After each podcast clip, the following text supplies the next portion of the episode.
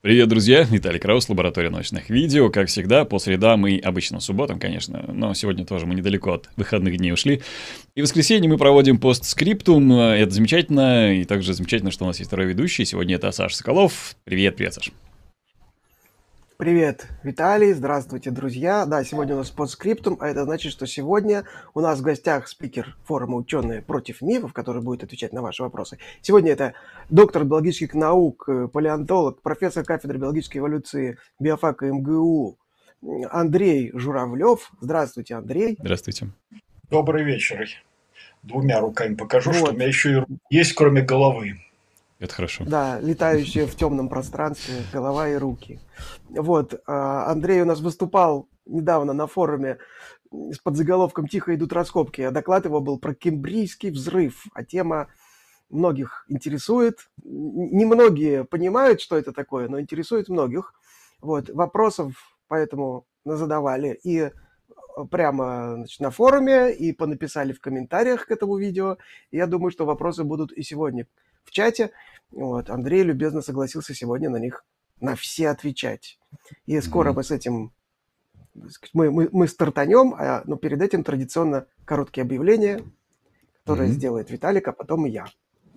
Да, на прошлом стриме мне сказали, чтобы я меньше улыбался, потому что кажется, что я несерьезную информацию воспринимаю, поэтому я не буду улыбаться на этом стриме. Так, это первое объявление? Конечно. В общем, друзья, спасибо, что смотрите. Поставьте лайк этому видео, если смотрите в записи. Ну и, в общем-то, если не в записи, тоже поставьте. Комментарии оставляйте, подписывайтесь на канал, нажимайте на колокольчик. Ну и, соответственно, там пункт меню «Все выбираете». Если то, не пропустите ни один наш следующий стрим. Заодно убедитесь, умею ли я сдерживать свою улыбку или нет.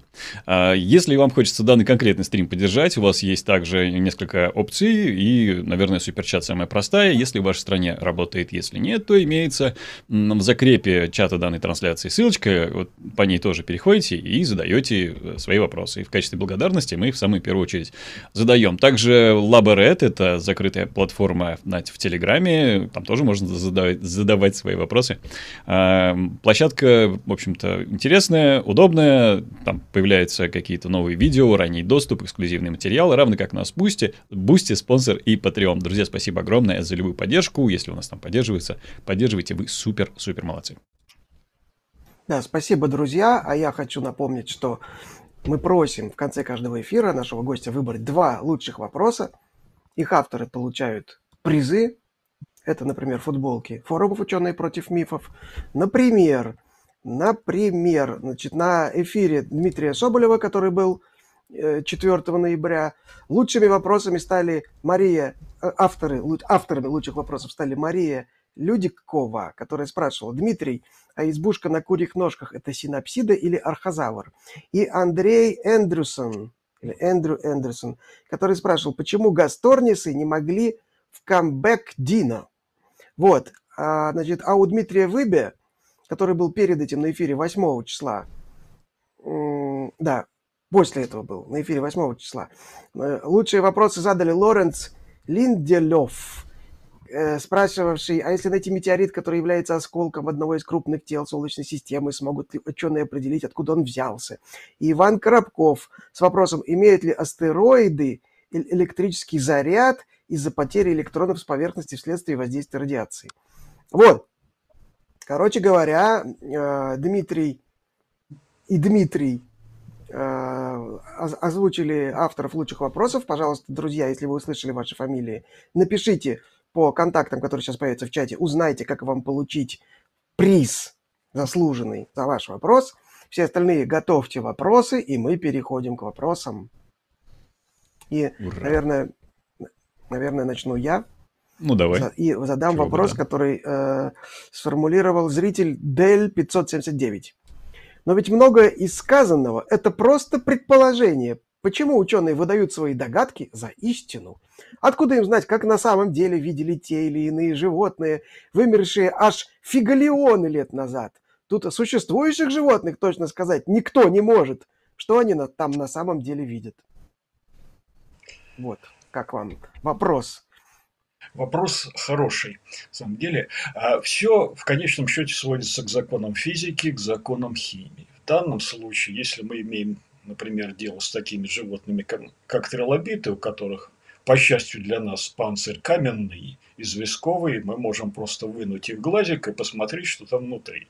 То внутри он состоит из очень сложной системы линз. Там линза Декарта, линза Френеля и, соответственно, исходя из наших законов оптики, мы можем понимать, как эти линзы в его глазу работали. Причем не будем забывать, что этих линз там не одна, а, как правило, от несколько, десятков, причем в каждом глазу, глаз на всякий случай, напомню, сложных у него два, ну а дальше, в принципе, по аналогии с другими животными с фасеточными глазами, которые все видят примерно одинаково, но кто-то чуть хуже, кто-то чуть лучше, зависит, опять же, от количества вот этих э, отдельных глазков амматидиев, э, можем рассуждать, как видели те или иные трилобиты. Так что в данном случае здесь вероятность того, что мы попадаем в, в точку, ну, весьма высока. Не сто процентов, конечно, э, потому что все-таки э, ни у кого из современных э, членистоногих или других животных ничего подобного в глазах нет. Что касается других животных, ну опять же, вот камерный глаз, он устроен достаточно просто. Это знаменитая камера обскура, которую использовали еще во времена Возрождения. Комната с выкрашенными или задрапированными в черный цвет стенами, из которых есть дырочка. Среди комнаты есть нечто подобие квадрата, который изображает экран, и вы видите, благодаря точному положению этой дырочки по отношению к задней стенке, вы видите изображение, скажем, города на стене всего. Ну, скажем, такая система, но она, правда, не средневековая, несколько позже можно до сих пор посмотреть в городе Эдинбурге в Королевском дворце древнем. Она там сохранилась, эта система. И этот глазик, он, как правило, понятно, имеет шарообразную сферическую э, форму, точно так же, как у нас. Ну, кто делал томографию своего глаза для особо недоверчивых, ну, головы томографию, знает, что глазики, они кругленькие, целиком глазные яблоки. Но остальным придется поверить на, на, на слово, что они такие. Ну и в любом случае мы видим вот этот, собственно, кругляш. Иногда, когда он сохраняется объемно, действительно э, сферический объект, по большей э, части это кругляш, ко, в котором имеется пигмент, пигментное пятно. Вот та самая э, камера обскура.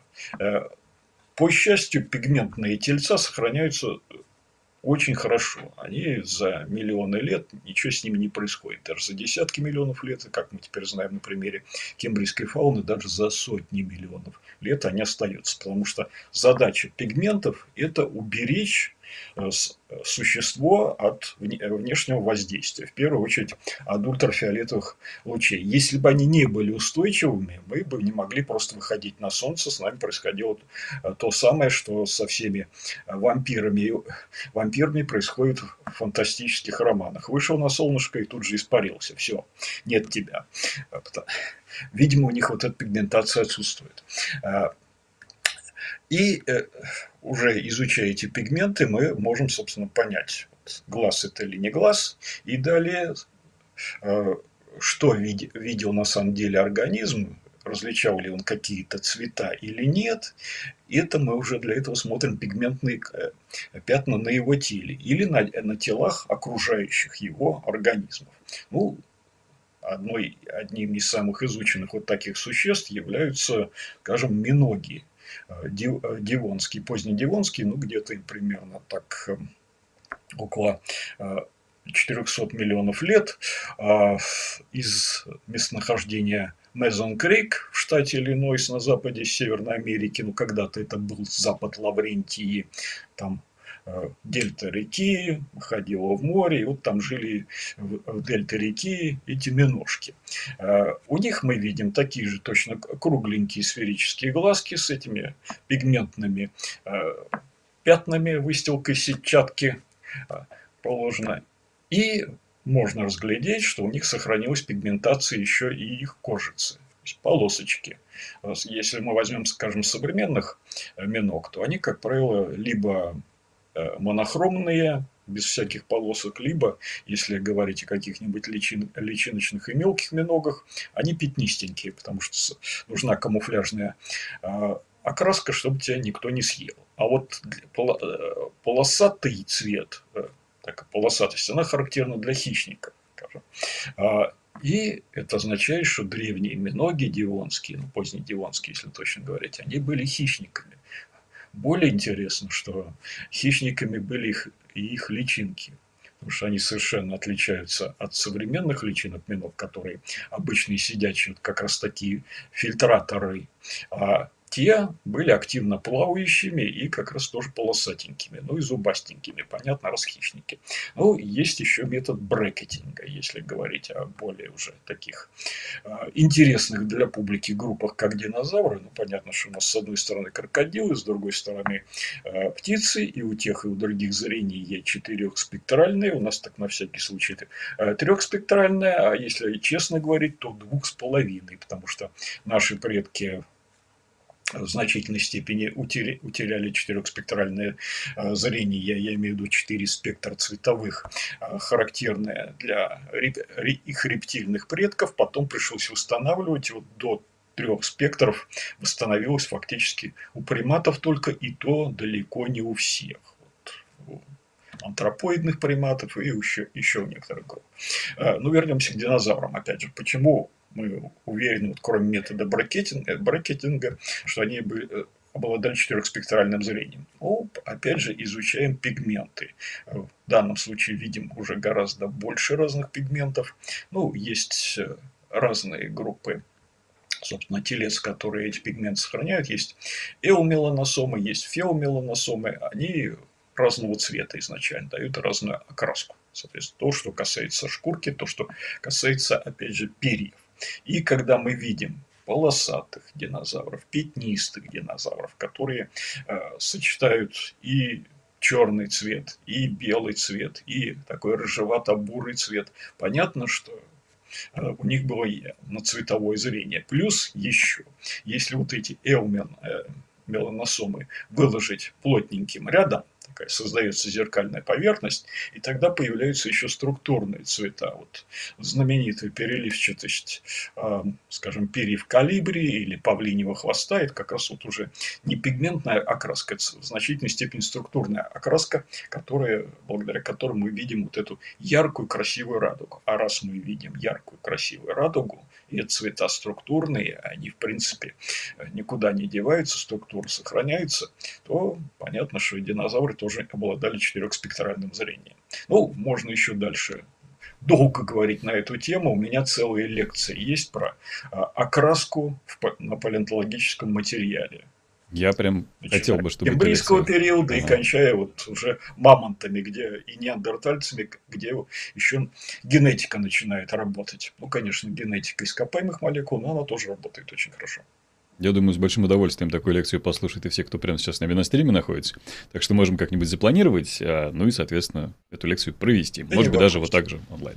Окей, а теперь к следующему вопросу. С картинками это интереснее смотрится, конечно, конечно, конечно, конечно. На пальцах, которым я все время машу. Так, только... Угу. Вот меня попросили еще только напомнить про лучшие вопросы, которые выбрал Борис Жуков, который у нас был двадцать восьмого октября. Очень попросили напомнить, потому что, видимо, не отозвались авторы. Это Евгения Лысакова спрашивала, почему не, не запрещают обрезание и эстетические операции у детей. И семи... чего-то семиэлификейшн какой-то, который спрашивал, родинку на пол лица убрать приемлемо без согласия ребенка? Это не улучшайзинг? Вот, потому что, да, вопросы такие, потому что речь шла про Евгенику. Вот, дорогие друзья, авторы вопросов, Евгения и Семилификейшн, пишите тоже по контактам в чате, чтобы получить ваши заслуженные призы. А мы возвращаемся к нашим вопросам. Mm-hmm. Вот, я только единственное попросил бы, давайте мы попробуем отвечать чуть-чуть-чуть лаконичнее, потому что, конечно, по каждому вопросу можно прочитать лекцию, наверное, и не одну. Вопросов-то много. Вопросов-то много. О. И их у нас, их у нас уже э, десятки. Меня на работу только в понедельник. Вот, да, да, да. Но, к сожалению, эфир у нас ограничен по времени. Так, итак, следующий вопрос задает зритель «Рыцарь атеизма». Вопрос с донатом. Почему млекопитающие не отказались от зубов и не перешли на клюв? Это же намного удобнее. Птицы раньше приобрели клюв, чем научили... Птицы раньше приобрели клюв, чем научились летать. Я, кстати, вспоминаю всяких утконосов сразу и подобных существ. Да, муравьи, птицы, да, если брать их прямых предков динозавров, подключать, конечно, раньше приобрели клюв, чем научились летать. И, в принципе, происходило это в динозавровых группах независимо и неоднократно. Птицам... Для птиц стояла такая задача все-таки взлететь. Для этого надо было избавиться от всего лишнего. Вот зубы оказались таким лишним как раз. И на примере разных групп и самих, собственно, прямых предков птиц, и некоторые, скажем, маниарапторов, четырехкрылых динозавров, которые не являются прямыми предками птиц, хотя неплохо летали, и некоторых других динозавровых групп, которые тоже летали, но птицами не стали, мы видим, что сначала теряются дополнительные слои в зубах, потому что зубы состоят из нескольких скелетных тканей. Вот сначала выпадают определенные скелетные ткани, зубы становятся легче, потом зубы полностью исчезают, и, соответственно, вес на несколько процентов становится меньше, что, конечно, в полете удобнее. Млекопитающие, поскольку они все в большинстве не летающие, конечно, могли с зубами оставаться. У разных групп тоже происходит редукция зубов, если там взять всяких неполнозубых, но не случайно у них такое название, тоже происходит редукция зубов, но не всех. Зачем зуб млекопитающим? Ну, для того, чтобы разнообразить питание. Кто-то хищники, кто-то растительноядные, и если уж так говорить в узком смысле, травоядные, а настоящая травоядность без зубов, которые позволяют нарезать растительность, ее тщательно пережевывать и уже потом отправить ее к себе в желудок. Потому что иначе она не переварится. Это без зубов никак невозможно. Вот просто разные принципы питания пошли у птиц и млекопитающих. Млекопитающих брали объемом, очень многие наращивали массу, птицы, наоборот, избавлялись от всего лишнего. Угу, спасибо. Следующий вопрос задает Владислава Харченко. Вопрос пришел из Лаборет. Владислава, спасибо огромное, как всегда, за поддержку. Андрей Юрьевич, извините за дилетантский вопрос. На форуме УПМ я купил трилобита с глазками. Если его распилить, что там внутри? Считается ли это просто камнем? Или на молекулярном уровне там осталось что-то от трилобита? И как бы вы объяснили дилетанту, как происходит окаменение? И есть ли окаменелости со внутренностями внутри? Спасибо. Если можно, коротко. Ну, вот мы последние двадцать лет mm-hmm. получили в руки такой замечательный прибор, как микротомограф, и поэтому с большим удовольствием теперь смотрим, а что там у кого было внутри. Недавно появилась, например, одна статья моих чешских коллег, которые с интересом изучили содержимое желудка трилобита и нашли там кучу твердых всяких скелетов самых разных животных, которые... трилобит поглощал, но вот переварить не мог. Так эти скелетные остатки у него и застряли в желудке и в кишечнике. Ну, остались ли в вашем конкретном трилобите какие-то органические соединения, не исключено. Дело в том, что наука, палеонтология бурно развивается, как и все другие науки сейчас. И, э, удается находить органические вещества там, где раньше мы их и не мечтали. Увидите, в общем, большинство вот этих исследований о том же, о чем я говорил, о цветовом восприятии и об окраске, это как раз благодаря вот изучению э, органики, которая сохранилась. Да, органика, как правило, кератинизируется, то есть превращается в... в органические минералы, но благодаря вот этому превращению в органические минералы оно все-таки оставляет там внутри частицы первичного органического вещества, которые благодаря методу биомаркеров тоже можно изучать. Ну, если вам очень повезло, но я, тем не менее, все-таки не советую пилить вашего трилобита, оставьте его целиком, так он гораздо красивее. Пилят пусть ученые своих трилобитов. Их не жалко, ни трилобитов, ни ученых. Спасибо. Так, э, также из Лаборет Егор задает вопрос. Добрый вечер. Какие признаки у наших предков сформировались еще в Кембрии? Ну, если брать, собственно, нас, вы кого имеете в виду? Хордовых, позвоночных или многоклеточных животных в целом. Ну, наверное, все-таки хордовых, потому что настоящих позвоночных еще в Кембрии практически не было. Вот, ну, сформировался, скажем, жаберный аппарат, а жаберный аппарат – это все, что касается вот наших, собственно, теперь и в значительной степени и органов дыхания, и связанных с ними мускулатурой, и наших челюстей, и нашего слухового аппарата. Второе, что сформировалось, если мы пойдем уже дальше от тех животных, которые начинают приобретать минеральный скелет, это, собственно, первая часть минерального скелета, которая появляется, это, опять же, зубы фосфатные гидроксилапатитовые. Это очень важно, потому что это означает, что скелет изначально был внутренний и предназначался для организмов, которые были хищники, причем хищники подвижные, активные, что позволяет подвижность и активность, ну, развивать мозг прежде всего. Ну, в какой-то степени, вот, заложив этот внутренний фосфатный скелет, наши предки заложили нашу возможность развиваться, расти и в размерах, и, соответственно, получить в конечном счете большой мозг, который тоже в значительной степени работает благодаря вот этому нашему фосфатному обмену. Например, если бы скелет, скажем, как у трилобитов, был известковый и наружный, ничего бы такого не вышло. Так что спасибо нашим зубастым предкам. Mm-hmm, спасибо. Так, тогда вопрос... Вопрос от Владиславы Харченко снова mm-hmm. э, из Лаборет. Андрей Юрьевич, мифологические животные, драконы, змеи у разных народов мира – это исключительно плод воображения или это все-таки наблюдение за отпечатками и следами животных, находимыми людьми в древности? Да, ну, многие идут дальше, тут и говорят, что это даже не за отпечатками и за следами, а это прямо воспоминания о динозаврах, которых видели наши предки. Угу. Кстати. Генетическая память. Увы, наши предки… Далекие, очень далекие. Наши очень далекие предки. Где-то на, на уровне каких-нибудь многопорчатых млекопитающих или еще более древних мамалиоморф, ну, вряд ли все-таки сохраняется. Так генетическая память так работает, сохраняется. Ну, есть достоверные случаи, мы знаем, когда действительно остатки древних ящеров, следы древних ящеров интерпретировались как следы и остатки драконов. Знаменитая могила дракона, которую ездил копать Иван Антонович Ефремов.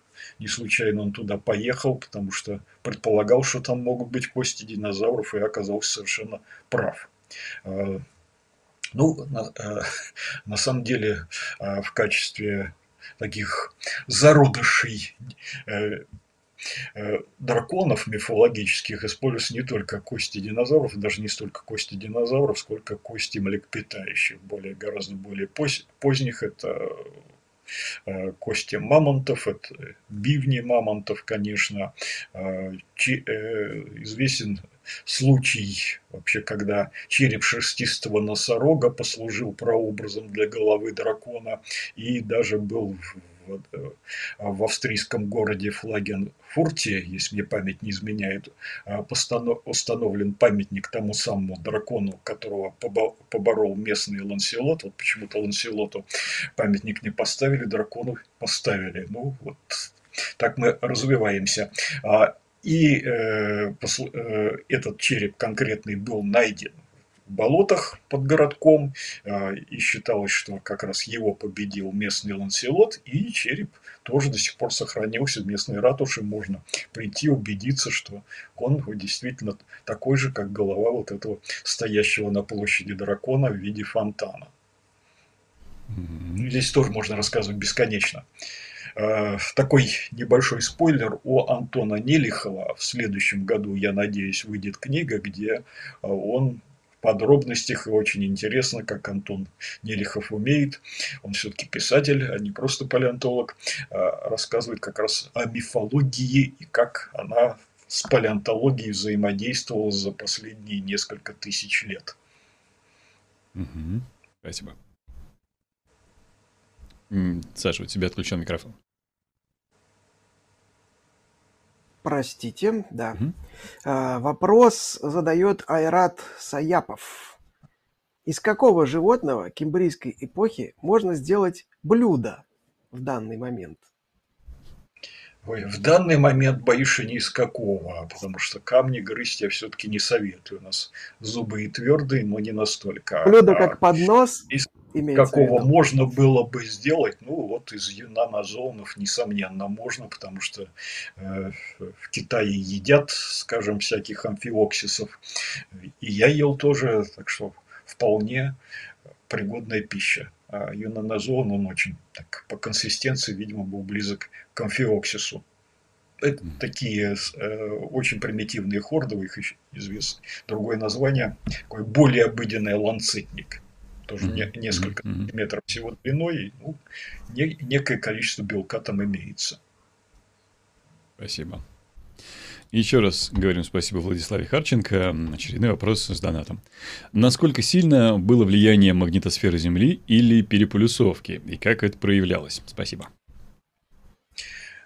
Думаю, что никак не проявлялось, потому что ну, столько этих событий переполюсовки было за последние, даже если брать пятьсот пятьдесят миллионов лет, когда уже достаточно развитая жизнь на Земле существует, что ну, просто не найти никаких событий более-менее регулярных и более-менее похожих друг на друга, которые бы отвечали бы всем этим сотням и даже тысячам переполюсовок, наверное.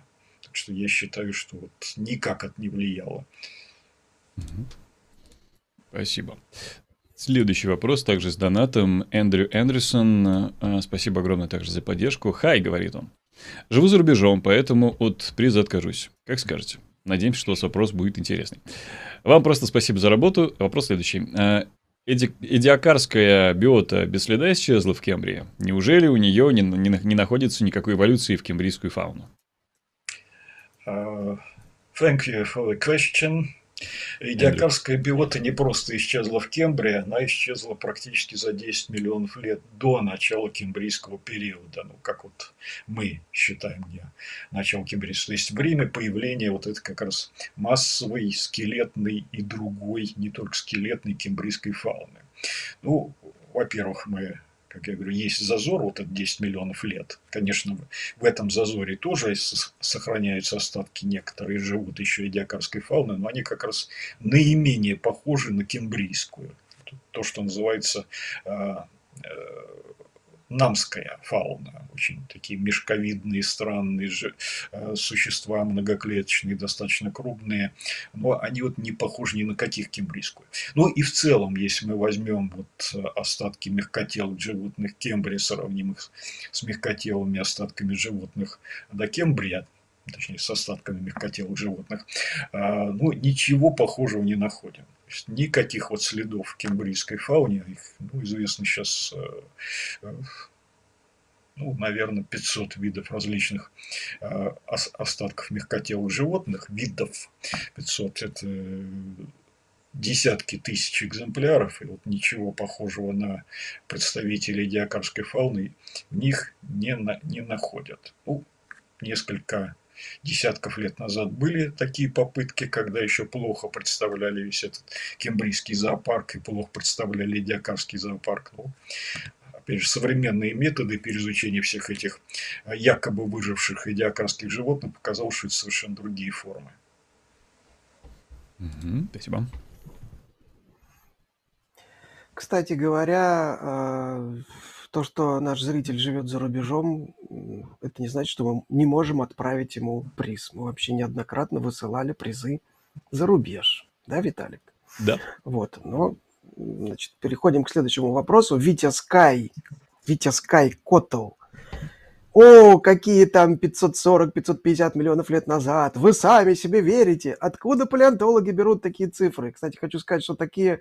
вопросы появляются вне зависимости от того, какая датировка написана. Речь ли идет о находке, которой пятьсот лет, или пять тысяч, или пятьдесят тысяч, или пятьсот миллионов. Обязательно найдется зритель, который не верит тому, что такие цифры бывают. Какой ты, И Витя. Как вообще они, угу. Откуда они берутся.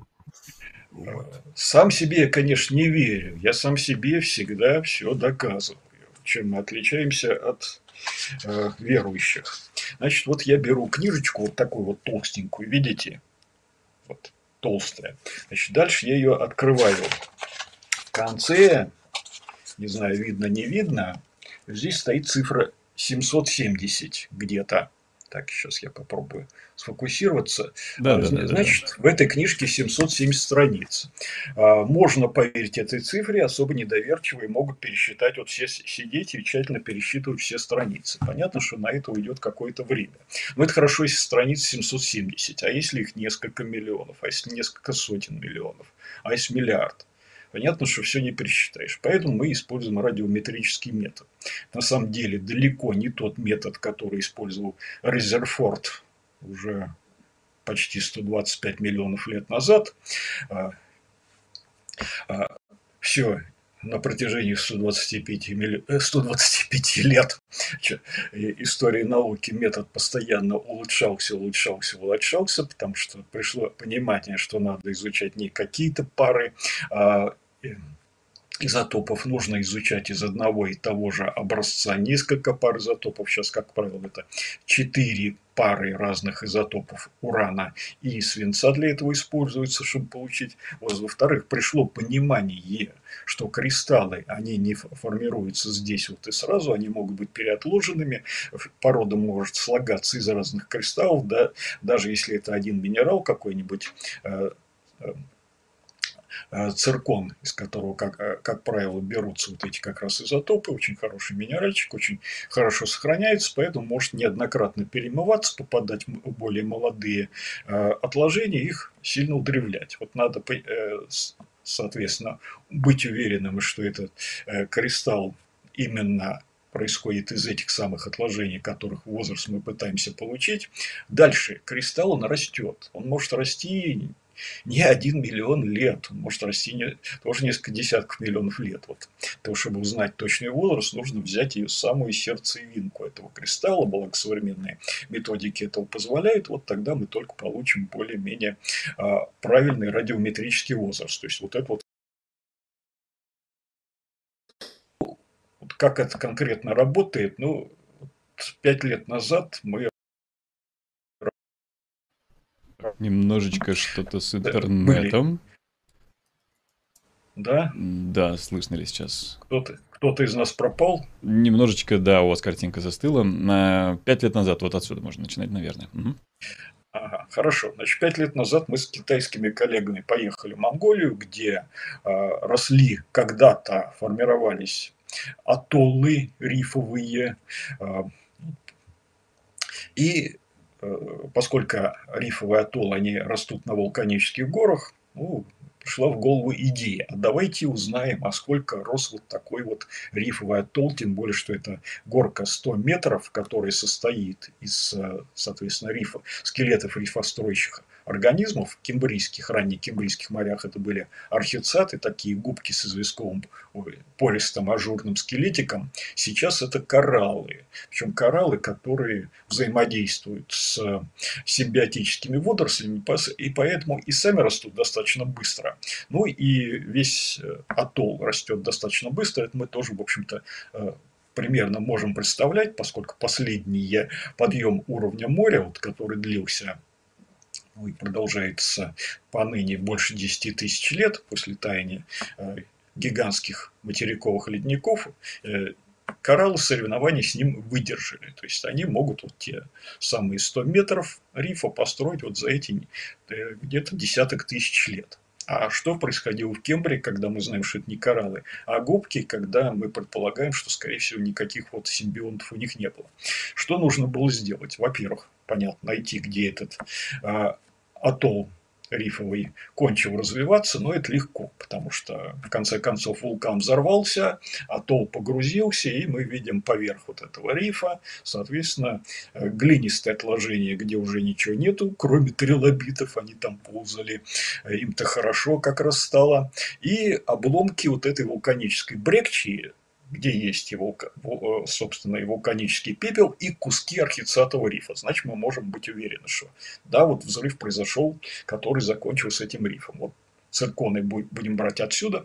И чтобы сравнить, соответственно, нужно найти подошву вот этого атолла, где он начал расти, а там искать уже другое взаимодействие. Опять же, искать, где он вырос именно на э, вулканитах и где он рос, соответственно, э, точно сразу после, вскоре после формирования этого вулканического языка. Вулканический язык, опять же, находим, видим. В одном случае холодный контакт, тут где риф начал расти, понятно, что на горячем, на потоке лавы расти не будет, нужно, чтобы остыл. А с другой стороны, опять же, прерывает вот предыдущий риф язык лавы, который растекался горячий, потому что, опять же, он все перемывает, ломает, и берем пробу оттуда. Ну и дальше мы будем сравнивать возраст, полученный, и от подошвы рифа, и от вершины рифа. Ну и поймем, сколько примерно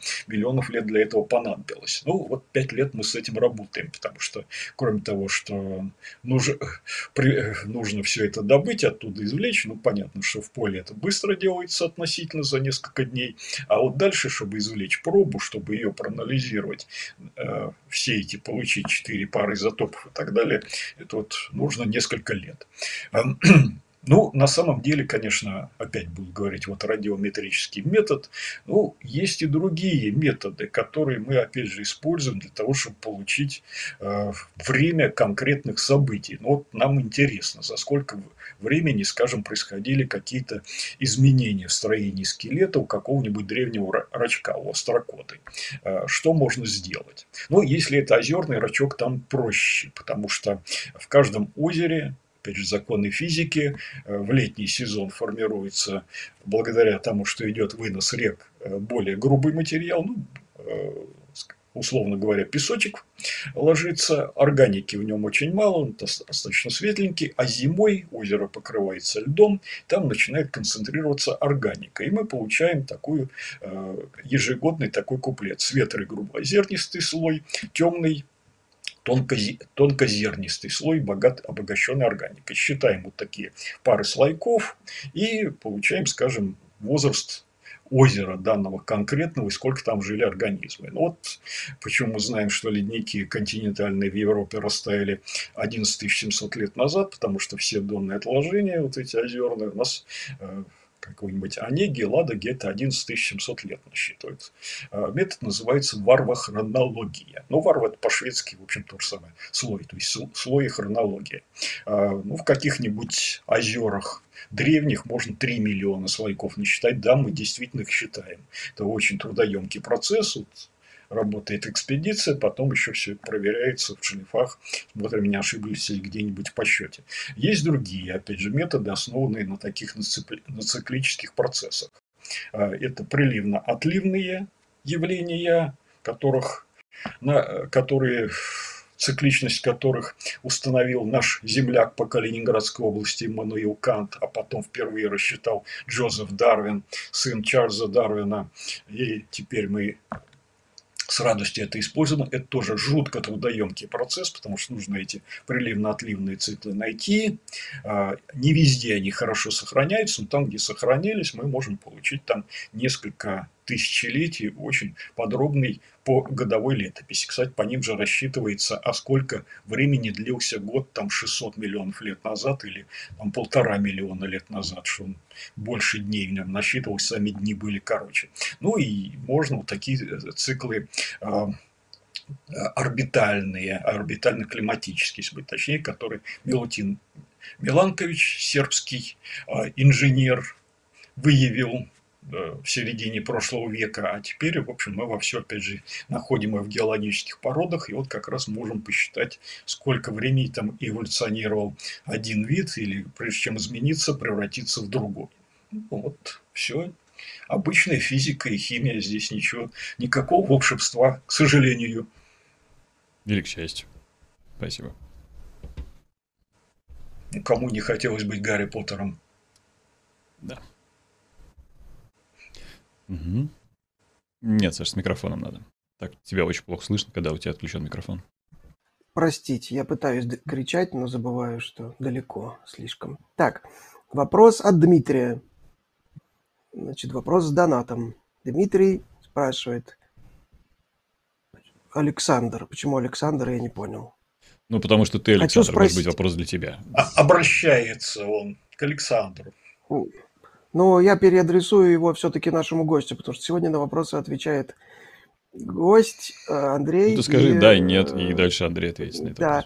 Алек... Хочу спросить, смотрели ли вы фильм «Контакт»? Верите ли в то, что жизнь не только на Земле? Я даже не помню, я смотрел фильм «Контакт»? Не смотрел. Я смотрел. Фи... А вы... я, я фильм «Контакт» смотрел. Очень он мне нравится, я его иногда пересматриваю. Один из лучших фильмов вот на эту тему контакта с неземными цивилизациями. Да, я надеюсь, что мы не одни во Вселенной. Все, на Спасибо. Этом. Да, Все. да, да. Спасибо, отличный, отличный ответ, да. А, следующий Теперь вопрос задает. Принимаю. А, The Dancing. Как материя ставит цель выжить? С целью улучшиться, понятно, это побочка от естественного отбора. А вот выжить, на каком уровне материя обретает устремление к выживанию? Ой. Вспоминается советское время. При Москве в Мороновском переулке было здание, где находилось несколько редакций всяких э, научных журналов. И один из этих журналов назывался «Вопросы философии». Висела, соответственно, медная табличка «Вопросы философии». Периодически под ней под, э, появлялась приклеенная бумажка «А где ответы?». Вот, к сожалению, я бы сказал, что это вопрос такого философского плана. Я на него ответить не смогу. Ну, дальше не намного менее философский вопрос последует. Его задает Андрей Тихомиров. Он говорит: я верующий. Скажите, атеисты, зачем возникла жизнь? Ни зачем. А если просто так, зачем мы живем? Зачем именно разум? Зачем и почему? А если эти вопросы лишь результат наших химических процессов, всего лишь побочный эффект эволюции, абстракции, не более, то зачем именно так? Каков настоящий научный ответ, зачем жизнь? И тем более разумная, гуманоидная. Что толку в Рафаэле? Да, я абсолютно неверующий, и как неверующий, в общем-то, я боль, с большим пиететом отношусь к жизни, потому что она у нас одна, другой не будет. И не надо никаким геополитикам заниматься тем, что... с точки зрения вот их большой геополитики, рассматривать эти ценные жизни, эти неценные. Вот мы их сейчас пожертвуем, а дальше будет всем счастье. И я могу еще сказать, что все эти геополитики, они, как правило, считаются очень верующими. Даже в церковь, наверное, ходят, даже свечки, наверное, ставят, ну или чего-то они там где-то ставят в своих церквях, они разного вероисповедания, но жизнь они не ценят абсолютно. Вот и с моей точки зрения все-таки неверующие люди, они больше заботятся о жизни каждого человека, не только человека, но и других животных, чем любые верующие. Да, ответ немножечко такой... Э, перпендикулярном направлении, ну, вопрос был задан общий, и я отвечаю тоже общим. То есть человек, я понимаю, искренний вопрос задает, от, идущий от сердца его, от его миропонимания, я тоже отвечаю от своего сердца, от своего миропонимания. Угу. Спасибо. Спасибо. Тогда следующий вопрос... задает Артем Хомич. Хомич, я спрашиваю. Что насчет... А, ты его... он уже был, да, этот mm-hmm. вопрос? Нет, не этот вопрос, а этот подписчик. Он много вопросов задает. Я спросил, какая у него фамилия. Хорошо, спасибо за уточнение. Артем Хомич. Что насчет возможной биологии хищной акулы, промежуточного размера между мегалодоном и белой акулой? Какую бы опасность она представляла для китов? На что ей лучше охотиться? Где ей лучше жить? Ну, промежуточную опасность она представляла для китов, если у нее промежуточный размер между большой белой и мегалодом. А на самом деле, в общем-то, были такие акулы размеров не, поменьше э, мегалодона, и это непосредственные предки мегалодона, которые относятся к тому же роду атодус, ну или атод, если. Оторвем это латинское окончание Пищи было достаточно много, тех же разнообразных китов во время их существования было много, с самой разной размерности, начиная вот от дельфиньев размеров и кончая размером левиафана. Это такой ископаемый кашалот, который назвали, назвали левиафан Мелвилла в честь знаменитого британского писателя, воспевшего когда-то белого кашалота. Ну, в общем, сколько килокалорий нужно хищной аку, акуле, мы представляем. И даже недавно были сделаны расчеты, сколько килокалорий нужно было мегалодону в день, чтобы восполнить свои запасы энергии. Вот выяснилось, что э, достаточно было пищи для, даже для него среди вот всяких китообразных и плюс другие крупные рыбы, но в первую очередь, опять же, акулы. Даже по всяким э, изотопным измерениям, здесь вот касается изотопов азота, было показано, что он, скорее всего, не гнушался э, каннибализма, то есть пожирал крупные мегалодоны, ели более мелких мегалодонов, может быть, даже своих же отпрысков, потому что аномально высокое содержание тяжелого азота у него оказалось в зубах, а в конечном счете все, что мы съели, оказывается в виде следов в наших зубах. Вот, это характерно для каннибалов. Спасибо. Вопрос Спасибо. задает Иван Сергеев. Чисто номинальный вопрос. Не рассматривалась ли гипотеза, что Кембрийского взрыва как такового действительно не было? Было некое событие в климате, геологии и химических процессах на планете, в результате которых останки уже существовавших животных существ стали сохраняться. Да, такая гипотеза рассматривалась, и, в общем, до сих пор некоторые ученые периодически с ней выступают. Вот когда у нас появляются какие-то новые данные о геохимии Древнего океана на... при переходе от идиакарского его состояния к кембрийскому, тут же возникают вот эти геохимические гипотезы. Ну, вот, раньше все это сводилось, может быть, увеличился сток кальция с суши или фосфата с суши, благодаря чему организмы приобрели возможность строить скелеты, проявились в ископаемой летописи.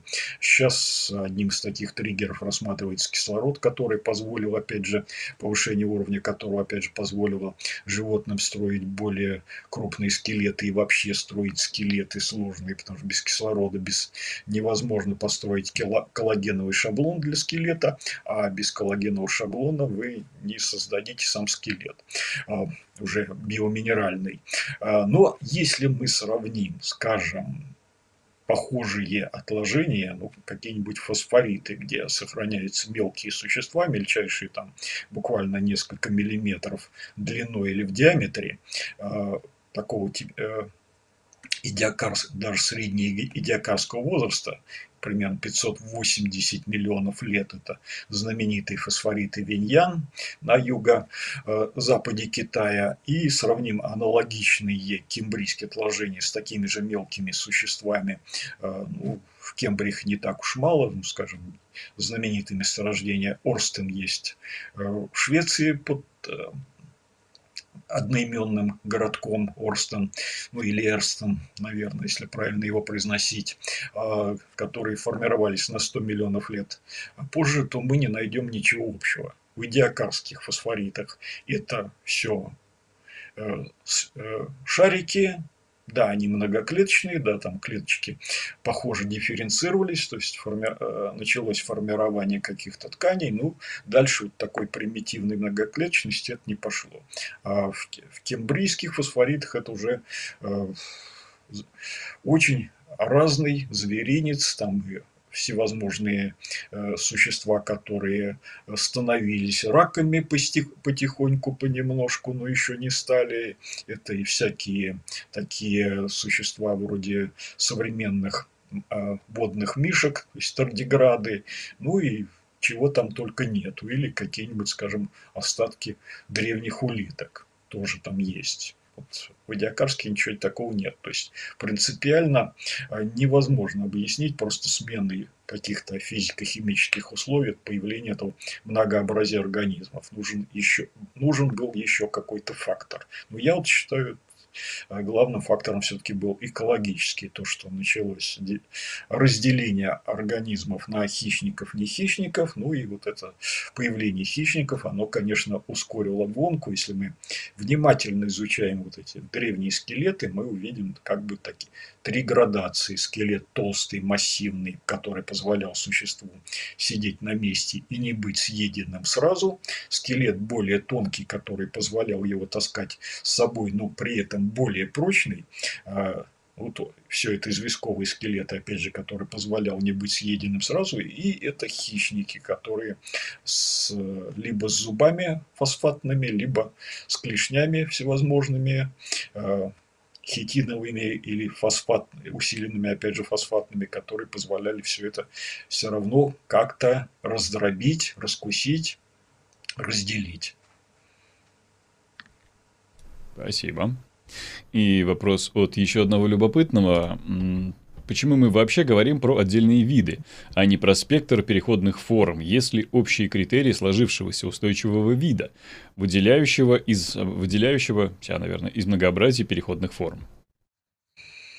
Ну, виды все равно понятия, сформированные на современном материале, когда мы можем все-таки худо-бедно посмотреть генетику, посмотреть даже до того, как появилась генетика, но она была на таком как бы любительском уровне, все равно проверить, спариваются организмы или не спариваются, получается у них потомство или нет, это все равно как бы основы генетики.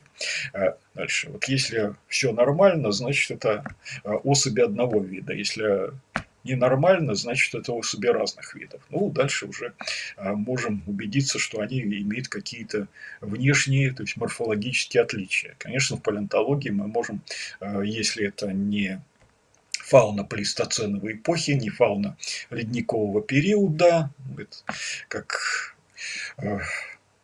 называют, можно тоже, тоже плейстоценовую эпоху, где уже работает палеогенетика, и мы можем тоже разделить все-таки ви, виды, даже популяции, даже смотреть, как, что в этих популяциях на генетическом уровне менялось.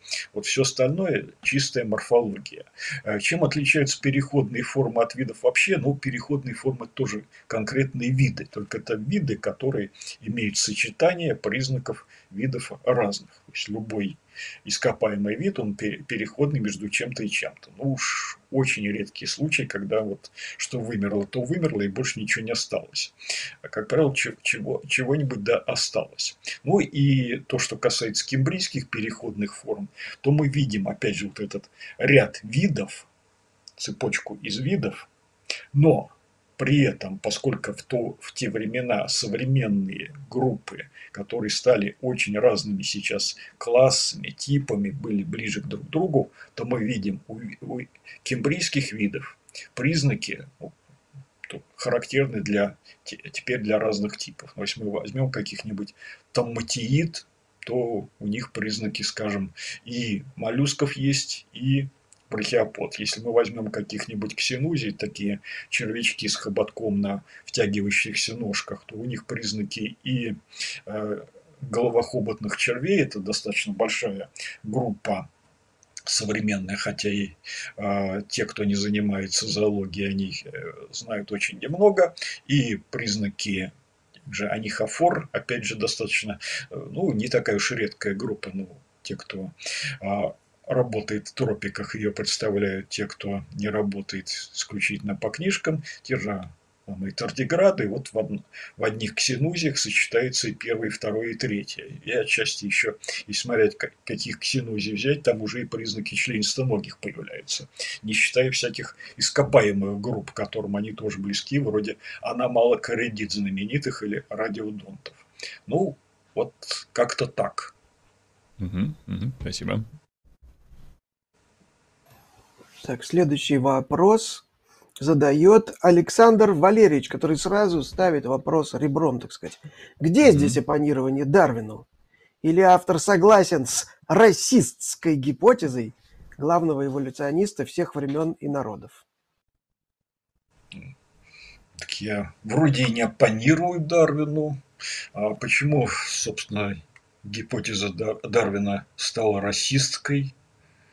Вот я... Когда задают такие вопросы, меня сразу возникает встречный вопрос. Автор данного вопроса, читал ли Дарвин? Ну, не хочу я его обидеть, может, и читал, но, может, не все заметил. Ну, придется немножечко занять ваше время.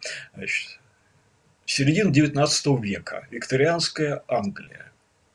Большинство, в общем, истеблишмента, Дарвин принадлежал, в общем, по своему рождению и по положению к истеблишменту британскому, они были действительно расистами в самом, что ни на есть, худшем э, смысле этого э, понятия, ну, с точки зрения наших, людей двадцать первого века.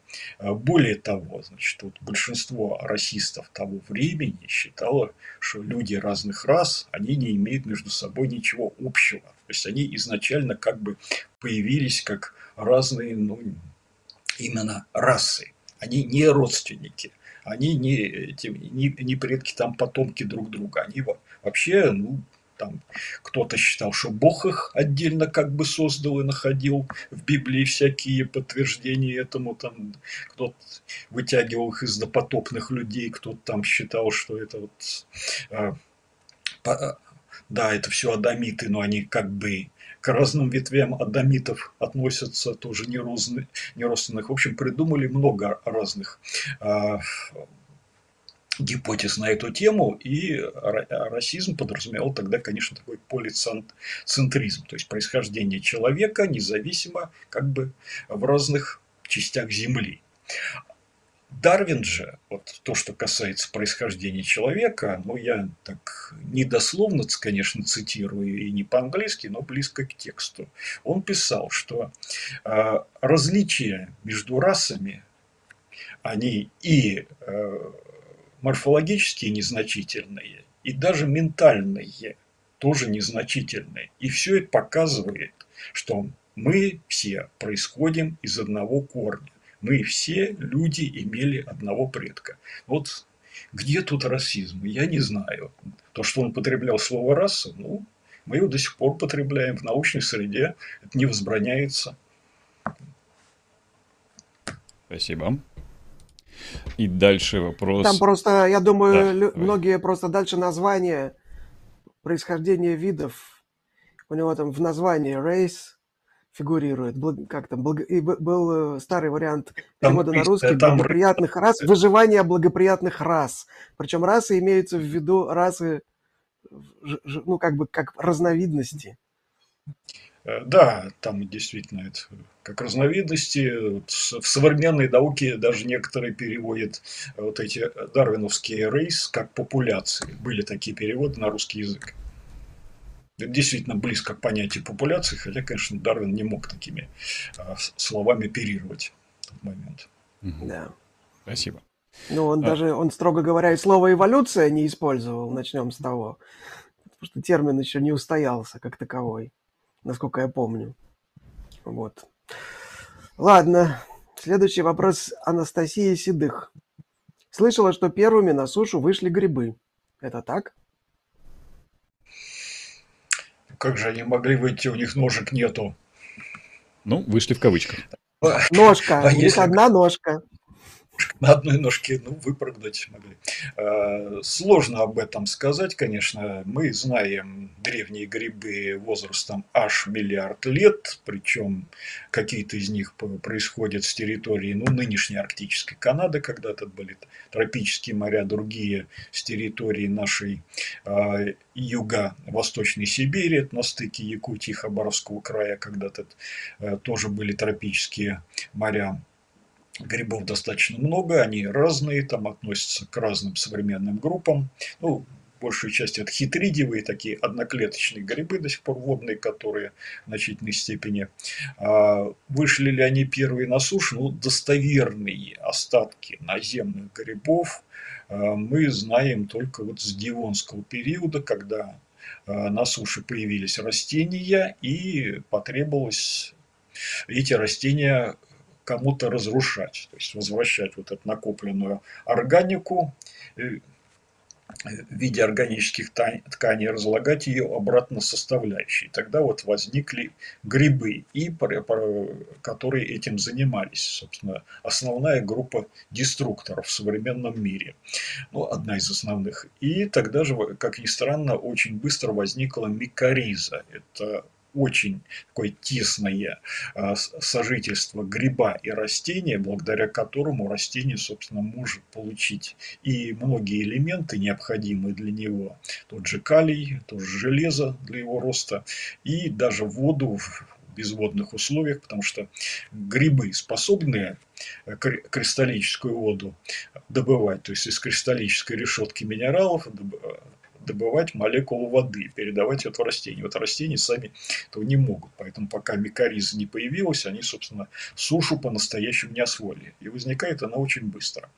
Вот. Уже как в самом начале девонского периода, а может быть и раньше. Но вот до девонского периода таких достоверных остатков грибов на суше мы не знаем. Ну да, там чего-то в идиакарском, кембрийском периоде похожие на грибы имеется, но опять же в таких скорее аминных отложениях, чем по-настоящему наземных. Mm-hmm. Спасибо огромное. Так, э, половина эфира прошла, самое время немного объявлениями э, дать отдохнуть нашему гостю. Э, друзья, спасибо, что смотрите, спасибо, что ставите лайки и подписывайтесь на канал, это очень полезно для продвижения, я надеюсь, всего научпопа, ну и наших каналов, разумеется, тоже. Нажимайте на колокольчик, выбор, выбрав пункт меню «Все», для того, чтобы не пропустить дальнейшие появляющиеся наши видео, стримы и о том, что, собственно говоря, в ближайшее время можно ожидать.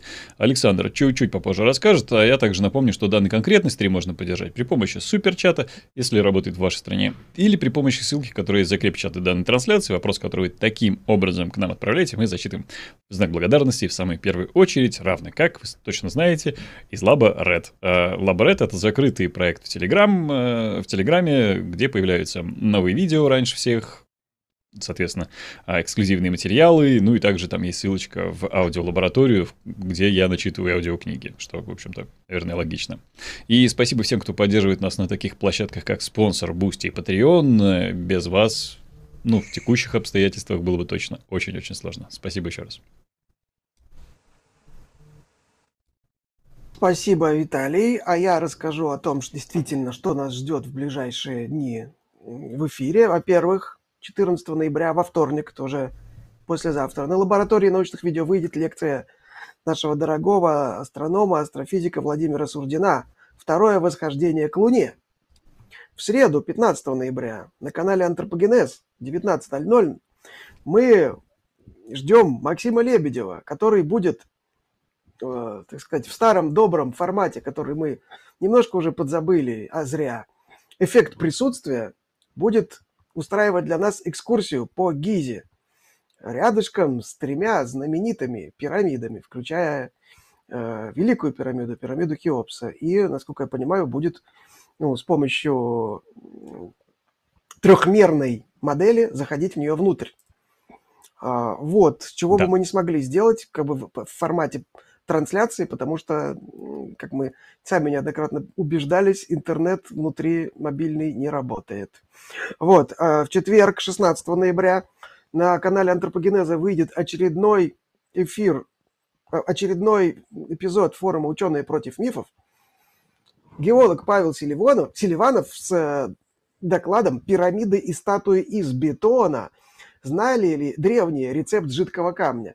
Эта тема почему-то вот она не побеждала у нас, когда мы там какие-то опросы устраивали, но стоит где-то опубликовать видео, статью про какое-нибудь древнее сооружение, и там обязательно появляется некто, который расскажет, что это все построено, из, отлито из древнего бетона. Вот, про реалии древнего бетона Павел Селиванов в четверг на канале «Антропогенеза». В пятницу, семнадцатого ноября, на канале «Лаборатория ноль плюс».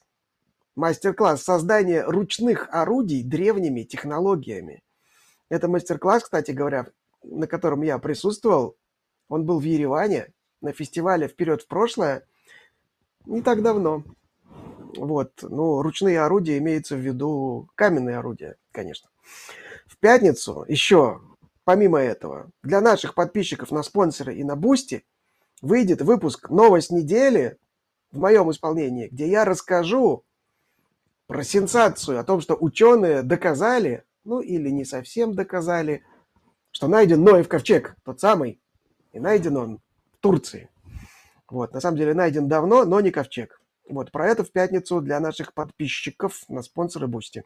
В субботу, наконец, восемнадцатого ноября в девятнадцать ноль ноль на лаборатории научных видео будет наш дорогой палеонтолог Ярослав Попов, который в эффекте присутствия будет знакомить нас с зоологической коллекцией Национального музея Ирландии.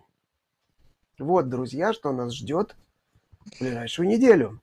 Насыщенно. Странно, если вы до сих пор не подписались, потому что все это как-то может ускользнуть.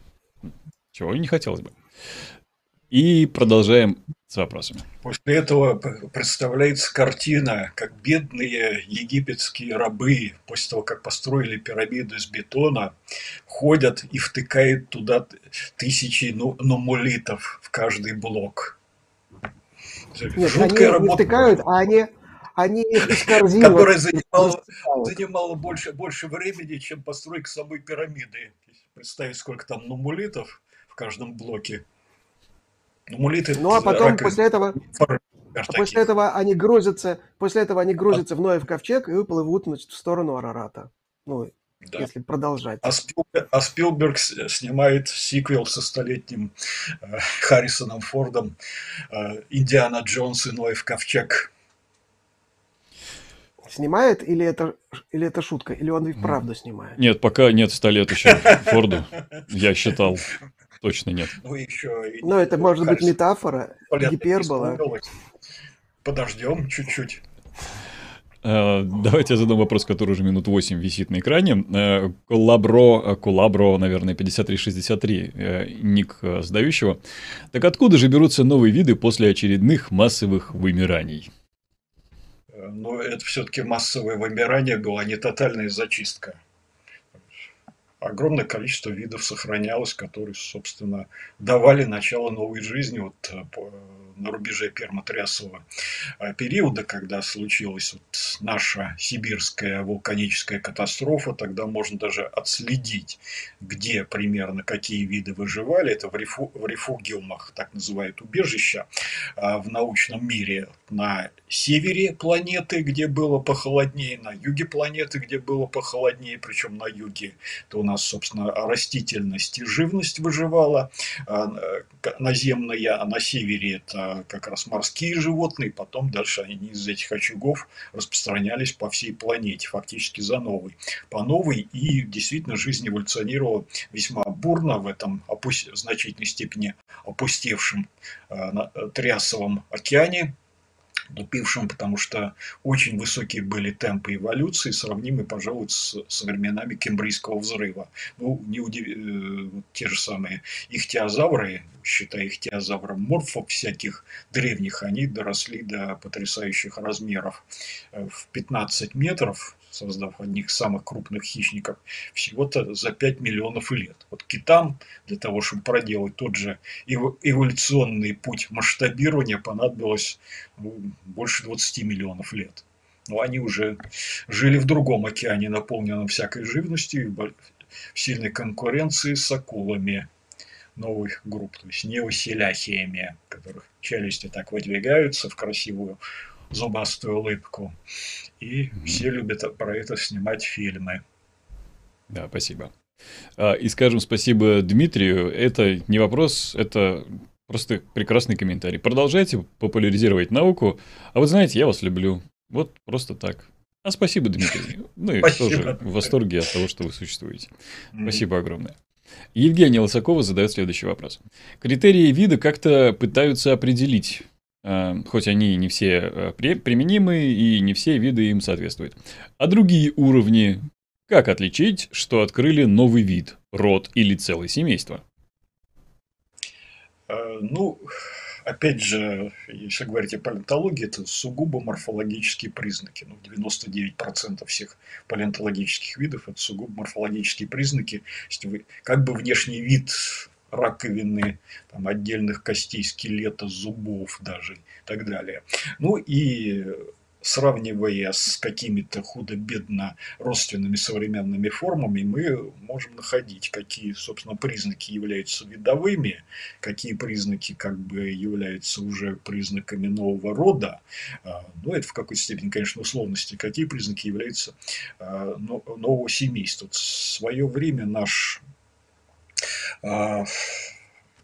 один из самых известных и самых удивительных наших ученых, Николай Иванович Вавилов, он попытался как бы превратить вот эту науку выделения видов, родов и так далее в почти математическую. Он создал таблицу гомологических рядов, из которых вот было видно, что вот эти вот признаки в этом ряду у нас являются сугубо видовыми, здесь родовыми. И он действительно показал, что вот такие вот признаки, вот такие градации, они существуют, но, по крайней мере, работают среди культурных и не только культурных растений, но и их диких родственников. И вот эта табличка, которую он составил для всяких злаков, в первую очередь, позволила ему потом находиться находить те виды, то есть сочетание признаков, которые к моменту ее составления еще не были известны. И вот то, что такие виды потом находились, она показывает, что вот эта методика действительно работает. Палеонтологи пытались работать с, с таким, с а, таблицами гомологических рядов Вавилова тоже. В каких-то группах это неплохо работает, в каких-то группах не очень. Ну, зависит, конечно, от количества видов, зависит, конечно, от количества признаков, которые можно находить, ну и так далее. Ну и существуют другие способы классификации, там, скажем, фенетическая классификация, кладистическая классификация, которая тоже позволяет определять границы вот, градации там, видов, род, родов, семейств и так далее. Ну, сложная наука, да, действительно, поэтому лучше, когда мы, конечно, изучаем эволюцию природы на том или ином этапе, мы предпочитаем все-таки оперировать видами, а не другими категориями, они более показательны. Ближе, как бы, ближе к нас к, к истине подвигают. Угу. Спасибо. Угу. Саша. Следующий вопрос задает Григван. А как так может быть четыре миллиарда лет ничего не было и вдруг все появилось? Откуда? А если не Бог жизнь создал, то кто и для чего она дана? Вот опять у нас тут философия пошла. Можно перемотать, а если есть желание что-то ответить, то... Ну, я в таких случаях всегда говорю, что это вопрос к Александру Владимировичу Маркову о появлении жизни. Я тогда еще маленький был. Но на самом деле это не я придумал, это так... Тимофеев Рисовский отвечал на подобные вопросы и отсылал к своему современнику, академику Опарину.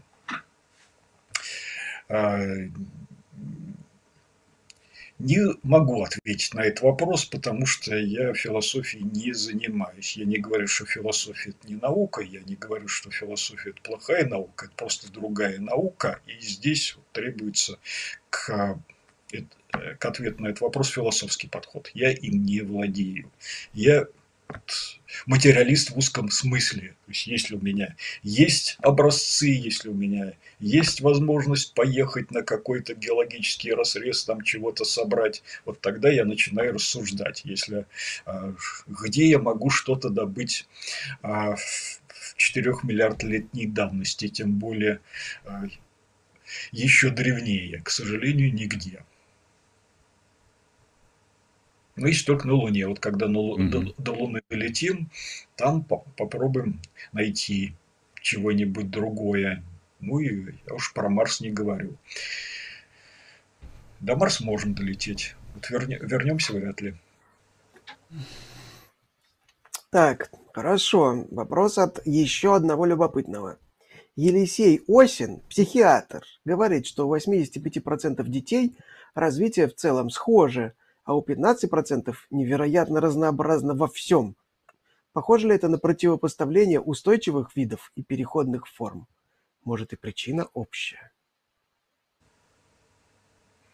Хм.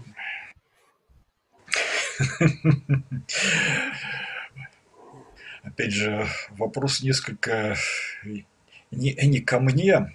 Ну, очень сложно об этом судить, потому что, когда мы изучаем ископаемые формы, все-таки очень редко, когда можем отследить онтогенетические ряды, то есть ряд развития одного и того же вида на разных возрастных стадиях. Вот когда удается такое следить и сравнить, тогда можно, собственно, делать какие-то выводы. Ну, вот для каких-то конкретных видов, для небольшого количества конкретных видов близкородственных, ну, чтобы вот так вот оценить всю палеонтологическую летопись даже для раннекембрийской эпохи, ну, это просто нереально. Спасибо. И на всякий случай, да, скорее похоже, очень похоже на правду, по крайней мере, на некоторых ископаемых животных, которые у нас изучает Яна Шурупова, называются строкоды. Вот у нее находятся похожие эволюционные изменения. Угу, спасибо. И Владимиру спасибо за поддержку. Вопрос следующий. У многоклеточных животных был один многоклеточный общий предок или их было несколько? Что он или они из себя представляли? У многоклеточных животных, если мы берем эукариот многоклеточных, ну да, животных, конечно, эукариот, да, был один предок. Потому что все эукариоты имеют примерно один и тот же набор клеток, один и тот же набор генов, и все это указывает на е- единого предка такого э- прометазойного. Ну, есть разные, соответственно, варианты, как его определять. Ну, в принципе, э- кто-то считает, что этот общий предок был похож на губку, кто-то считает, что этот общий предок был похож на коралла, кто-то считает, что это общий признак. Предок был похож на гребневика. И тут три группы таких, то, что называется, низших многоклеточных, которые имеют, еще сохранили признаки примитивных многоклеточных. А вот дальше нужно рассуждать. Или это губки упростились, стали такими вот, сидячими фильтраторами, а их предки, скажем, были подвижными, может быть, даже хищными животными. Или так. Или наоборот, вот, скажем, книдарии тоже когда-то в основном плавали, потом осели и дали начало всем самым разным суще- существам, и фильтраторам, губкам в том числе, и там, другим. Ну, вот сам, самая интересная гипотеза касается гребневиков, а, потому что у гребневиков принципиально иная нервная система, нежели чем у других многоклеточных животных.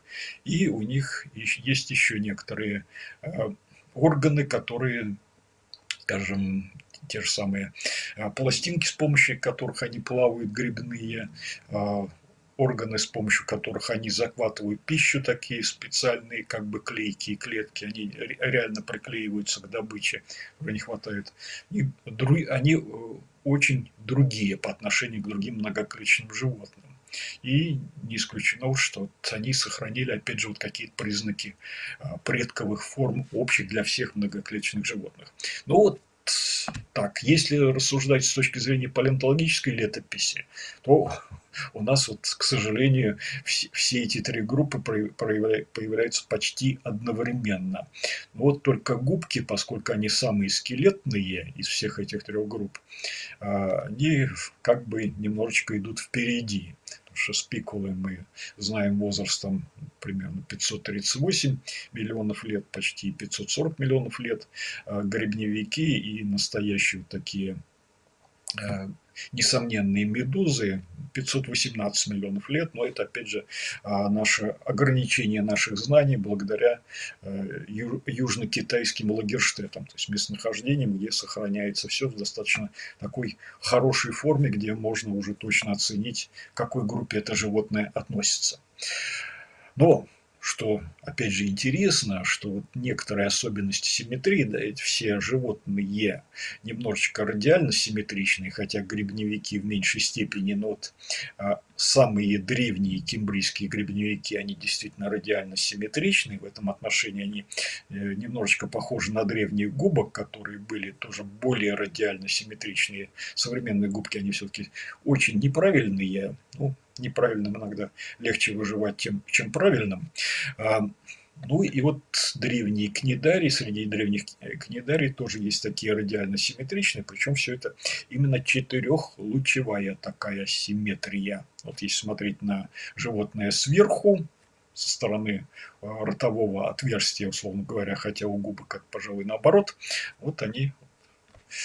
Все древние формы были похожи друг на друга, что опять же говоришь, что где-то вот общий предок был близок, но, увы, мы его пока не ухватили, а может и не ухватим, если он, от него ничего не осталось. Спасибо. И Сидых Анастасия э, спрашивает. Пока все дружно эволюционировали в океанах, на суше совсем-совсем ничего не было, даже бактерий? Боюсь, что на суше в то время не было даже бактерий, ну, хотя как эту сушу оценивать, если прибрежную полосу, на которой лежит кварцевая галька, ну пусть море отступило, под кварцевой галькой можно неплохо себе выживать, потому что солнечные лучи, в первую очередь, в первую очередь ультрафиолет, который убивает все живое, он через кварцевую гальку не проходил, так же, как через наше оконное стекло не проходит, потому что это та же самая кварцевая галька, только в виде другой модификации, то есть это кремнезем в чистом виде. И под этой галькой сохранялась влага. Опять же, там можно было в таких условиях жить. Что касается открытой суши, то до определенного момента жить там было невозможно, потому что кислорода в атмосфере мало, а его мало было очень долгое время, вплоть до кембрийского и даже до середины примерно девонского периода. А это означает, что озоновый щит был очень слабый, пропускал очень сильный ультрафиолет, и на суше было не выжить. В толще воды уже можно было, потому что она, опять же, ультрафиолет экранировала. Но на суше никак. Так что, скорее всего, суша была все-таки голенькой, если не считать вот каких-то ложбинок под камнями, если не считать озер, которые тоже относятся, в общем, к, это, к экосистеме суши. В озерах есть, по крайней мере, миллиард двести миллионов лет назад уже были бактерии и даже более сложные организмы. А вот на таком вот, на песочке вряд ли, или на камушках. Спасибо.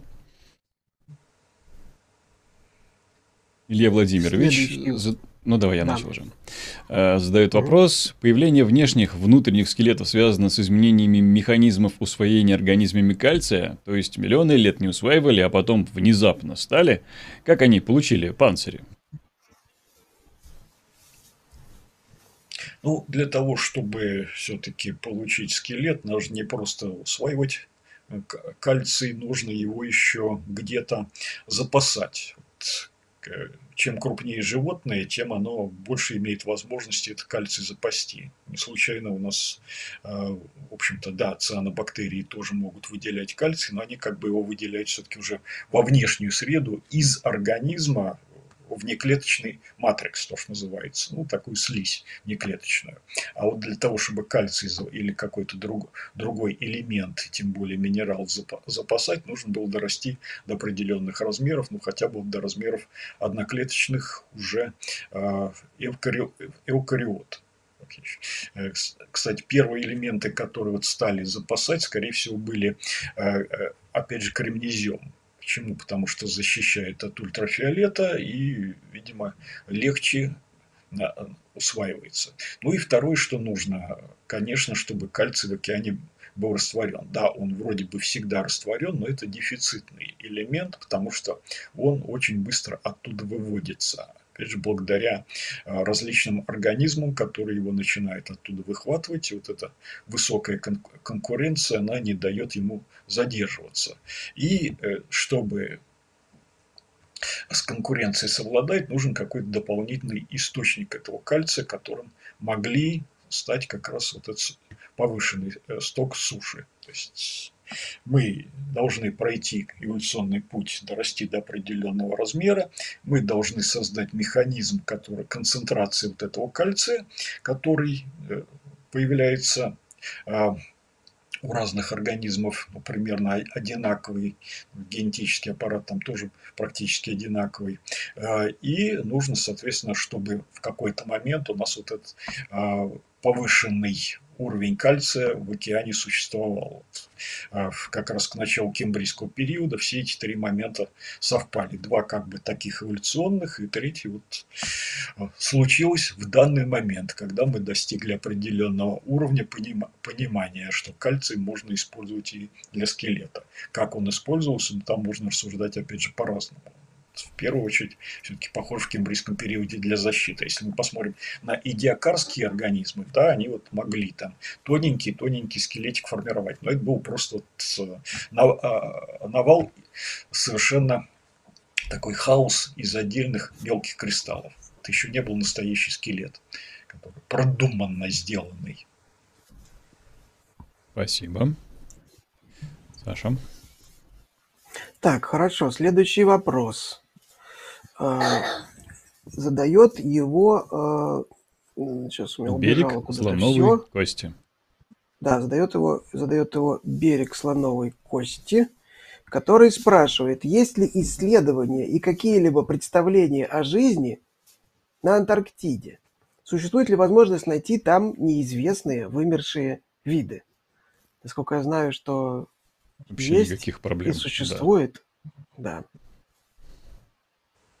да. Ну, да, Антарктида действительно покрыта мощным ледниковым панцирем, но ледники оттуда сползают, тают, выносят, соответственно, глыбы, обломки пород, которые они собрали, пока двигались по Антарктиде. И самый простой способ, собственно, изучить, а что там было в Антарктиде, это изучить вот эти глыбы. Ну, мы вот так вот с моим коллегой из Польши, Ришардом Вроном, изучали вот эти глыбы кембрийского возраста, точнее, глыбы, они были миоценового возраста, то есть пятнадцать миллионов лет ледник растаял и оставил на Шетландских островах вот эти камушки характерные, а были они сдернуты с каких-то покровов, причем рифовых покровов кембрийского возраста, и там можно было изучать эту фауну во всех деталях, как и в любом другом месте. Ну, в тех местах, где Антарктида оттаивает, а сейчас она оттаивает все больше, приезжают палеонтологи, тоже изучают, там,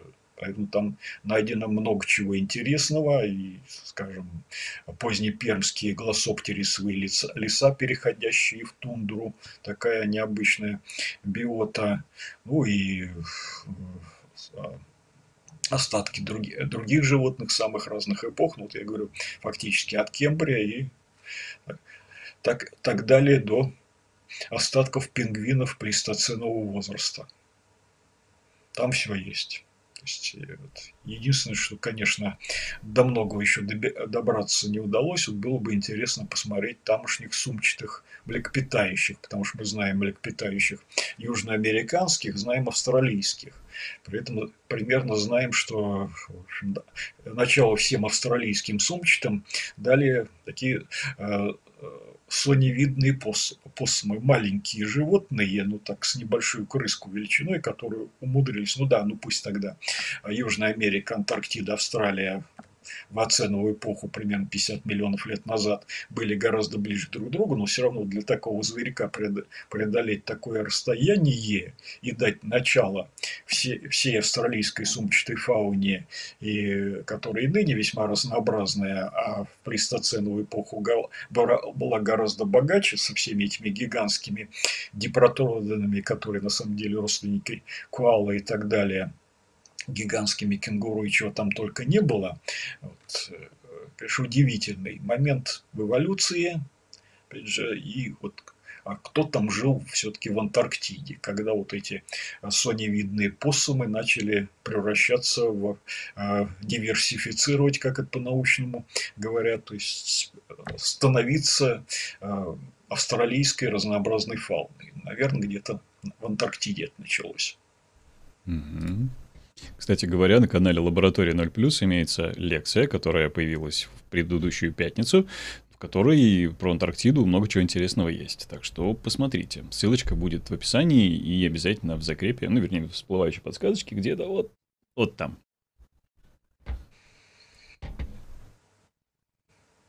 Так, давай, Саша. И микрофон сначала включи. Так, ты прям по губам прям плохо читаем. Да, хорошо. Значит, Евгения Лысакова угу. спрашивает. У опабини глаза сверху, а челюсти клешня снизу. Как она искала, во... искала еду в такой ситуации? Ну, опабиния далеко не одинока в этом отношении, потому что у многих древних членистоногих, их предшественников и даже современных членистоногих, например, у мечехвостов такие морские, хелицеровые, которые очень немного изменились за последние четыреста миллионов лет. Глаза находятся сверху, а ротовое отверстие снизу, да еще обращено назад.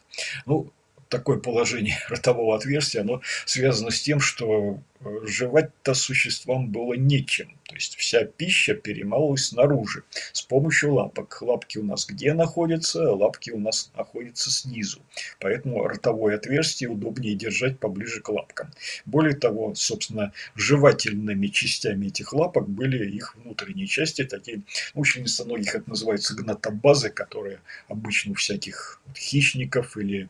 Э, падальщиков были все зубчатые с мощными выпирающими зубцами, которые похожи на такие шестеренки, еще усиленной кутикулой, то есть вот покровом тем хитиновым, которым действительно можно было перемолоть кого угодно, даже панцирь и других существ, даже известковый. Но чем, что делали и трилобиты, мы это точно знаем по содержимому и желудку, что делают сейчас и мечехвосты. Так что ничего странного в этом нету. И, в общем-то, действительно эти животные не столько на зрение полагались, сколько на другие органы чувств, на свои антенны, которые ощупывали дно в поисках съестного, воспринимали и запахи, воспринимали отчасти и вкус, и дальше уже, если что-то находили подходящее, ну, кстати, воспринимали, видимо, еще и шевеление, потому что трилобиты вот так охотились на всяких червей, которые сидели в грунте, вот, там, скорее всего, ни запаха, ни вкуса оттуда не было. Это можно было только ощутить шевеление этого грунта. Дальше трилобит располагался вдоль червя и дальше вот схватывал его своими конечностями и начинал передавливать. И не забудьте, что червь, он длиной с трилобита, а то и крупнее, и он сам по себе хищник. Так что очень непросто было с ним совладать, и не дай бог он там оказался поперек, можно было легко из хищника превратиться в жертву. Такие сложные процедуры приходится всем этим животным проводить. А глаза, они нужны для того, чтобы смотреть, чтобы на тебя кто-нибудь сверху не напал. А если ты животное домное, понятно, смотришь наверх, потому что нападают сверху из толщи воды. А, ну, что касается конкретно опабинии, то здесь немножечко история все-таки другая, а, потому что у нее пять глаз. Все они фасеточные, смотрят немножко в разные стороны. То есть, у нее зрение было фактически панорамным, сферическим, если всех эти глаза задействовать. И рот, да, у нее тоже был под головой, под глазами, но все-таки был хоботок, которым можно было по-разному поворачивать. То есть, хоботок, он как бы на конце, э, рот он как бы на конце этого хоботка с хватательными еще э, такими челюстеподобными придатками. И здесь можно было им манипулировать в, друг, в любую сторону. И как раз вот опабиния была, вероятно, одним из таких э, плавающих хищников, который нападал на других. В том числе, возможно, и на тех же трилобитов, которые сидели на дне. Вот так вот. Непросто, но... Не все устроены, как мы. Некоторые гораздо интереснее. Спасибо. Так, Шагалера спрашивает. Андрей Юрьевич, а вопрос немного не по теме. А вы не собираетесь развивать дальше тему вашей книги «Сотворение Земли»? Вдруг новый материал накопилось? Да, материал накопилось, но вот время почему-то не накапливается, его становится все меньше. Так что, боюсь, не потяну я второе издание. Другая книга будет. Угу. Потому что я много писал про всяких беспозвоночных, но надо кому-то и про позвоночных написать. Потому что у нас, к сожалению, этой литературы сильно не хватает. Особенно то, что касается не динозавровой позвоночной фауны. Угу. Спасибо. Следующий вопрос задает Илья Владимирович, который спрашивает, а как появилось хищничество? Ведь в Идиакаре никто никого не ел. Вроде. Вроде. Написано «не ем», но, видимо, не ел все-таки. Ну, С чем связано можно появление... И... Можно и не ем. С чем связано появление хищничества? Тем, что животные начали двигаться. Когда двигаешься, нужно, соответственно, больше тратить энергии и больше ее восполнять. А за счет поедания других она восполняется гораздо быстрее, чем за счет поеда... поедания фильтрации какой-то органики. То ли ее пронесет сегодня течением, то ли не пронесет. А так есть надежда, что дополз до чего-нибудь съедобного и его съел. Вот так вот с хищниками примерно и становится. И именно вот в ответ на хищничество у нас в кембрийском периоде, это я возвращаюсь к одному из предыдущих два-три вопроса назад э, заданному э, вопросу тоже вот... Э, появление скелета именно ответ на хищничество. Вот почему это случилось именно в кембрийском периоде. Я просто тогда не договорил немножечко, что различия вот идиакарских скелетов, которые тоненькие, это буквально несколько микронов, ну, мы это все можем померить, не проблема, и кембрийских, которые вырастают до нескольких миллиметров, а то и до сантиметра, это как раз ответ на появление хищника. То есть до того скелеты, в общем-то, биоминеральные и нужны-то не были. Когда потребовалось, нужда прижала, опять же, построение скелета, как и развитие мозга, это весьма энергозатратный процесс. Вот тут и все и началось. И вся движуха, и вся скелетизация. Угу. Спасибо. Саша? Так, Виталик, что, Саша, не твой вопрос сейчас разве? Мне кажется, что пусть, ну, пусть будет мой. Павел Кадельт спрашивает. Глобальных вымираний было несколько, в том числе мелпалеогеновые. А массовое появление новых видов почти не упоминают. Были ли аналогии у кембрийского, кембрийского взрыва? Да, я уже говорил про события... В начале триасового периода, то, что происходило в Триасовом океане, это, конечно, в какой-то степени действительно аналог кембрийского взрыва, потому что очень быстрая эволюция, по крайней мере, морских животных, но на суше, видимо, то же самое происходило, потому что за пять миллионов лет биота не только восстановилась, но и стала более разнообразной и в среднем более крупной, чем в предшествующем пермском периоде. А что, что на, на суше...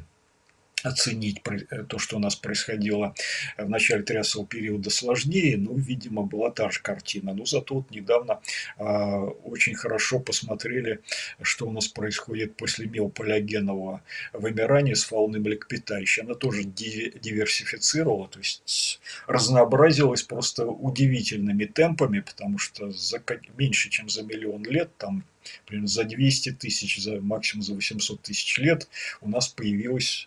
Ну, все представители всех современных отрядов млекопитающих, ну, имею в виду плацентарных, практически даже некоторые группы, которые не дожили до наших дней, и опять же вот млекопитающие доросли за это время до весьма крупных, заметных в ископаемых летописи размеров, то есть двух-трехметровые формы, по крайней мере, среди растительноядных животных. Спасибо. Спасибо. Следующий вопрос задает Евгения Лысакова. Ярнемия. Выглядит как оболочник, но жила в Докембрии. Не пресловутый кролик, конечно, но тоже вроде как анахронизм. Как это сейчас объясняется? Ярнемия, да, было такое предположение, но, к сожалению, вот ни на чем, кроме вот такого очень приблизительного внешнего сходства, не основанное. Нет никаких у Ярнемии признаков оболочников. Вот древнейшие оболочники на сей, на сей момент уже найдены в отложениях кембрийского периода, опять же в знаменитой биоте Чэньцзянь на юго-западе Китая, в провинции Юннань. В, прош... в этом году они были описаны, и они вот действительно похожи на оболочников, то есть на э, морских спринцовок со всеми нужными отверстиями, там, где они нужны. Э, есть у морских спринцовок э, с э, вот этим чехлом, очень похожим на чехол морских спринцовок, и не... некоторыми другими даже органами.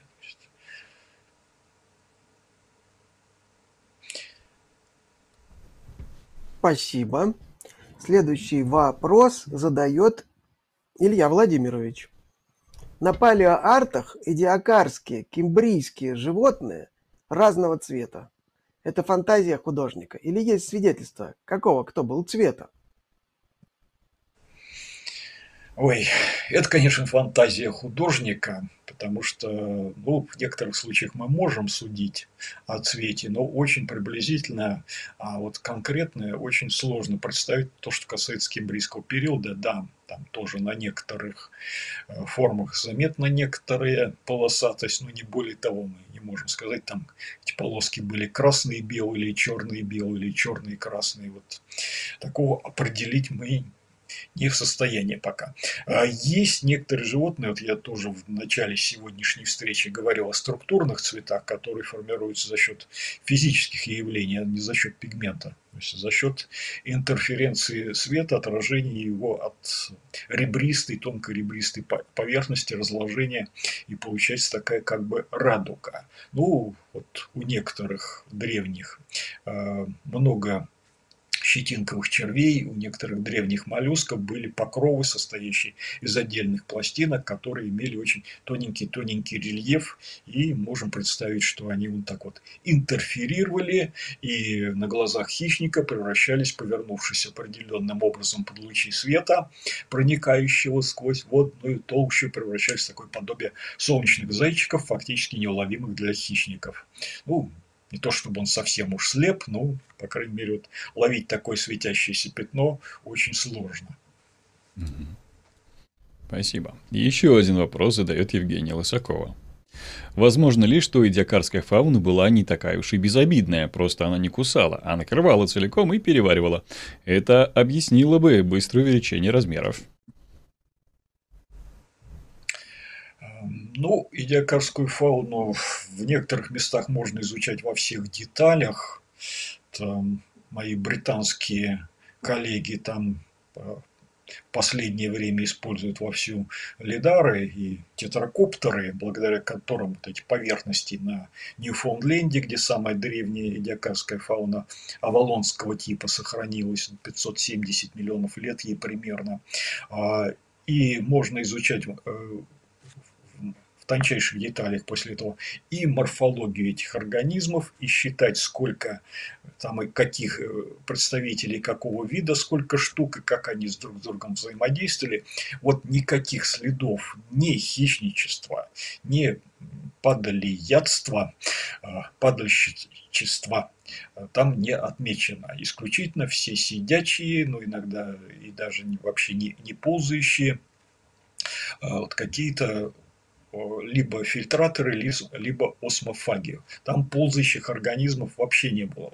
Ползающие идиокарские животные появляются только уже в нашей беломорской идиокарской фауне пятьсот пятьдесят пять — пятьсот шестьдесят миллионов лет назад. Ну, тоже следы ползания, которые изучает Андрей Юрьевич Иванцов в деталях уже много лет, и все больше находит разных интересных свидетельств переползания этой фауны, и показывает, что ползающие эти животные, они по большей части впитывали и питались тем, что лежит на поверхности осадка, то есть бактериальными матами, может быть, что-то там сгребали отдельные какие-то клетки э, нападавших туда водорослей одноклеточных, но, опять же, следов, что один наполз на другого и поглотил, нет. Вот такие следы появляются в кембрийском периоде, я вот говорю именно о следах. Можем отследить, вот я тут рассказывал про сцену охоты трилобита на червя, это все реконструируется как раз по следам, где это все можно отследить в деталях, и как он этого червя нащупал, и как он догнал, и как он его схватил, как он его переварил и ушел дальше отдыхать, там следы отдыха, они, конечно, отличаются от следы просто движения поискового и следов вот этой борьбы такой на границе воды и осадка. Спасибо. Илья Владимирович продолжает задавать вопросы. В книге «Плутония», там описываются геологические эпохи, автор Обручев. Сразу за динозаврами начиналась вулканическая, начиналась вулканическая пустыня. В начале двадцатого века не знали про то, что было раньше динозавров. М? Ну, Обручев все-таки писал роман не, поли, не палеонтологический, он писал роман, опять же, такой художественный. Поэтому... Ну, ему так показалось интереснее представить историю Земли. Ну и поэтому ее интересно читать. Попытайся он войти во все детали. Конечно, знал и про работы Амалицкого, и про многие другие работы. Вообще человек был начитанный.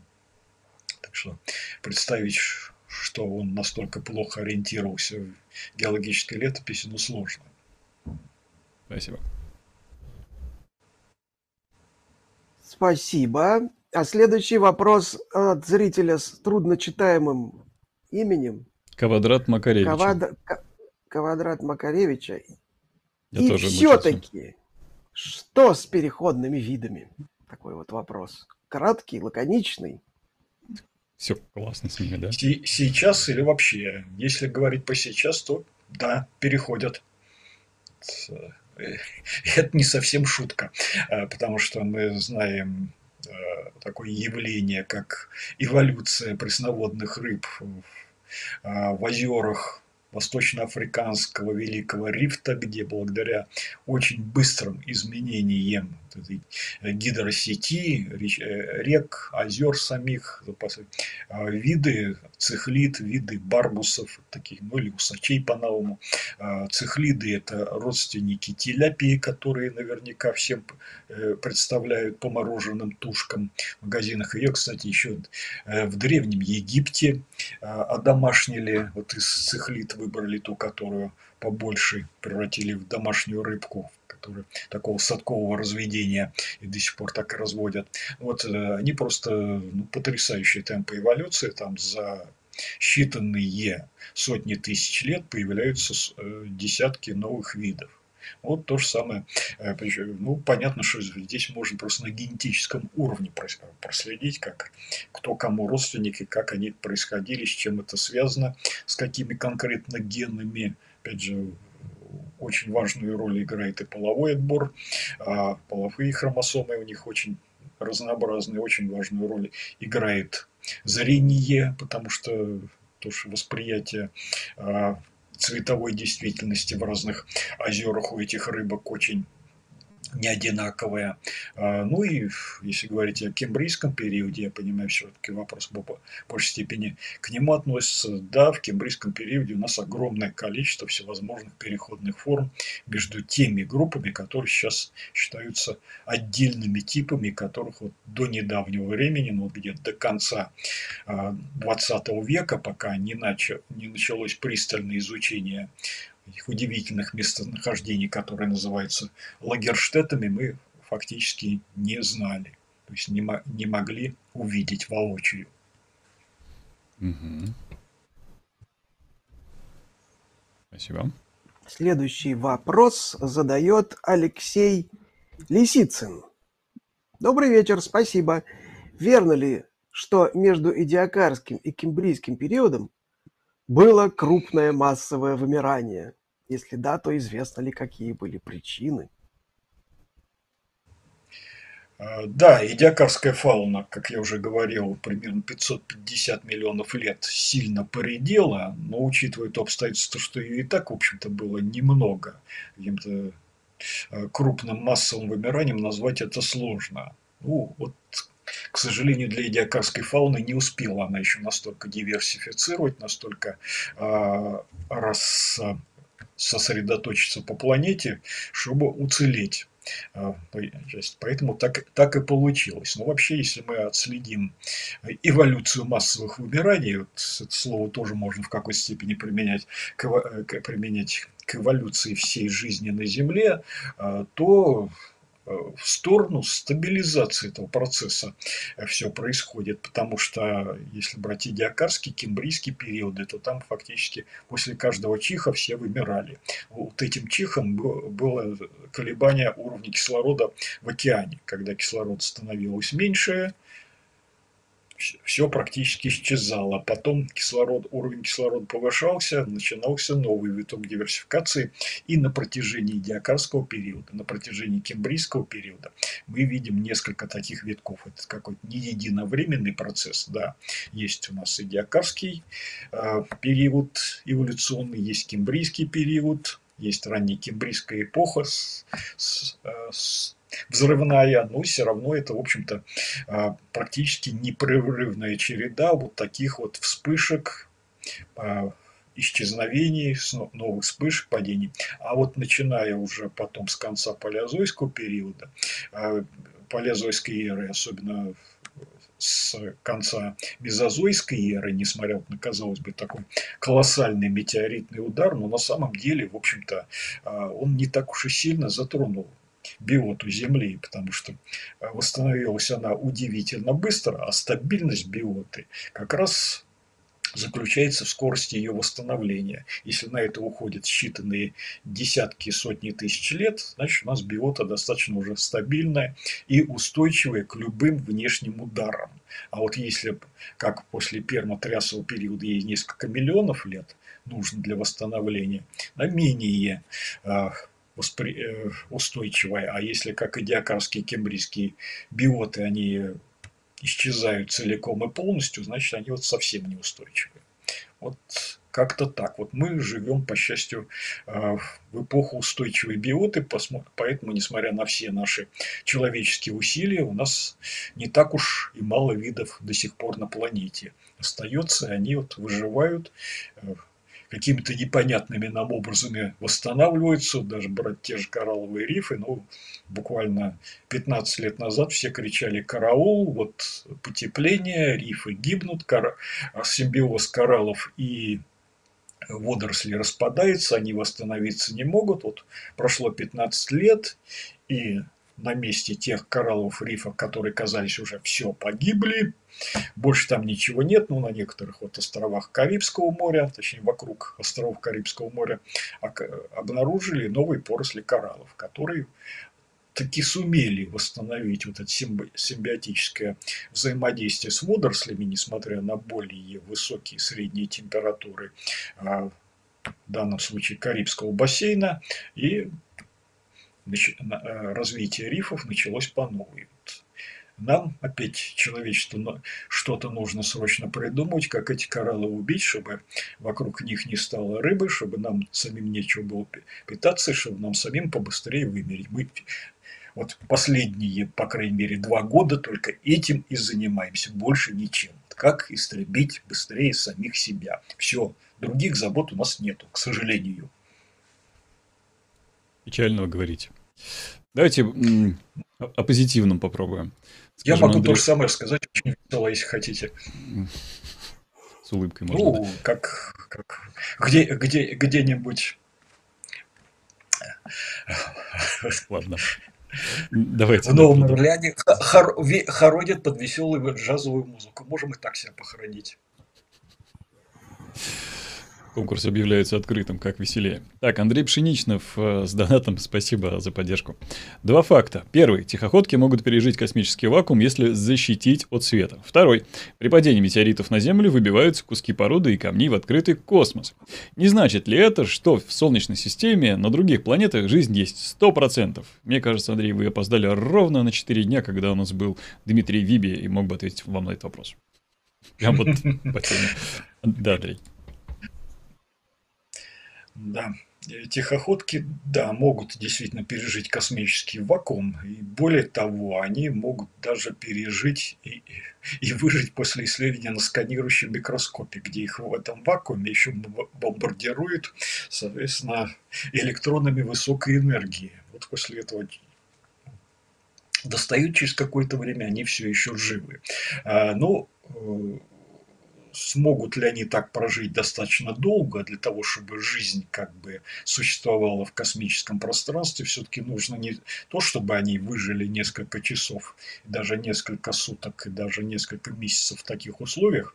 На это тихоходки, наверное, способны. Но нужно, чтобы они все-таки смогли питаться чем-то. А чем они будут питаться? На каком-то осколке там горной породы, как они будут размножаться, опять же, для этого нужны партнеры, для этого нужна какая-то минимальная популяция. Это верно даже для бактерий, которые, в общем-то, мелкие, но все равно чем-то питаться нужно, а для того, чтобы чем-то питаться, нужно, чтобы кто-то этот питательный продукт создавал. Теперь парадокс нашего биоты земной, что у нас все замкнуты друг на друга. Нет существ, которые могут выжить без того, чтобы кто-то для них чего-то не создавал. Так повелось вот с самого начала, по крайней мере, архейской эры, когда появляются вот эти бактериальные сообщества, они появляются сразу в разнообразии видов и форм. Не разные группы бактерий, одни из которых там используют сульфиды, получают сульфаты, кто-то использует сульфаты, возвращает их обратно в сульфиды, кто-то переводит все это дело в органику, кто-то потребляет эту органику, превращает в метан и так далее. Благодаря этому существует, собственно, экосистема, благодаря этому у нас существует атмосфера определенного состава, гидросфера определенного состава, ну и в итоге отлагается литосфера определенного состава. Без этого никак. Вот на отдельном маленьком камушке вот этого всего не сделать. Даже если этот камушек там несколько десятков метров в диаметре, все равно этого не сделать. Угу. Спасибо. Спасибо. И следующий ага. вопрос задает Игорь э, Широхий. Наверное, так. Почему ученые любят объяснять все взрывом? Неправда, я не люблю. Я не ученый и тоже люблю. Едем дальше. Так, а, а вопрос Андрея э, Пшеничного мы разве задавали? Только что прям мы задавали его. Так, так, тихоходки, точно, летящие, точно, летящие. Точно, вот точно, точно, точно. Так, Юрий, да, да, да, да. Юрий Довольный. Угу. Юрий Довольный.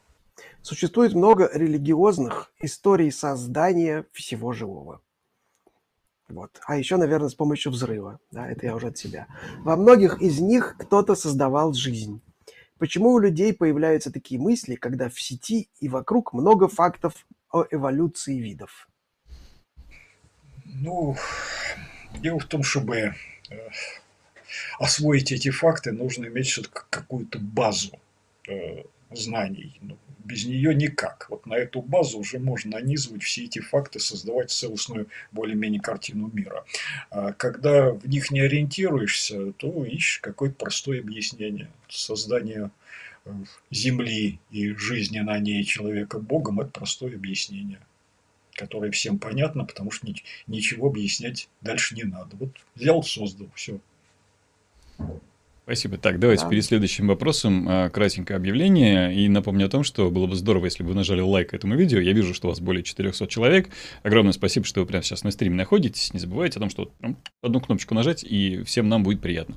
А еще будет хорошо, если вы подпишетесь на канал, нажмете на колокольчик, выбрав пункт меню «Все», чтобы не пропускать дальнейшие наши стримы. Сейчас Александр вам расскажет, что в ближайшее время можно ожидать. Также, благодаря вашим донатам, мы можем существовать, по сути.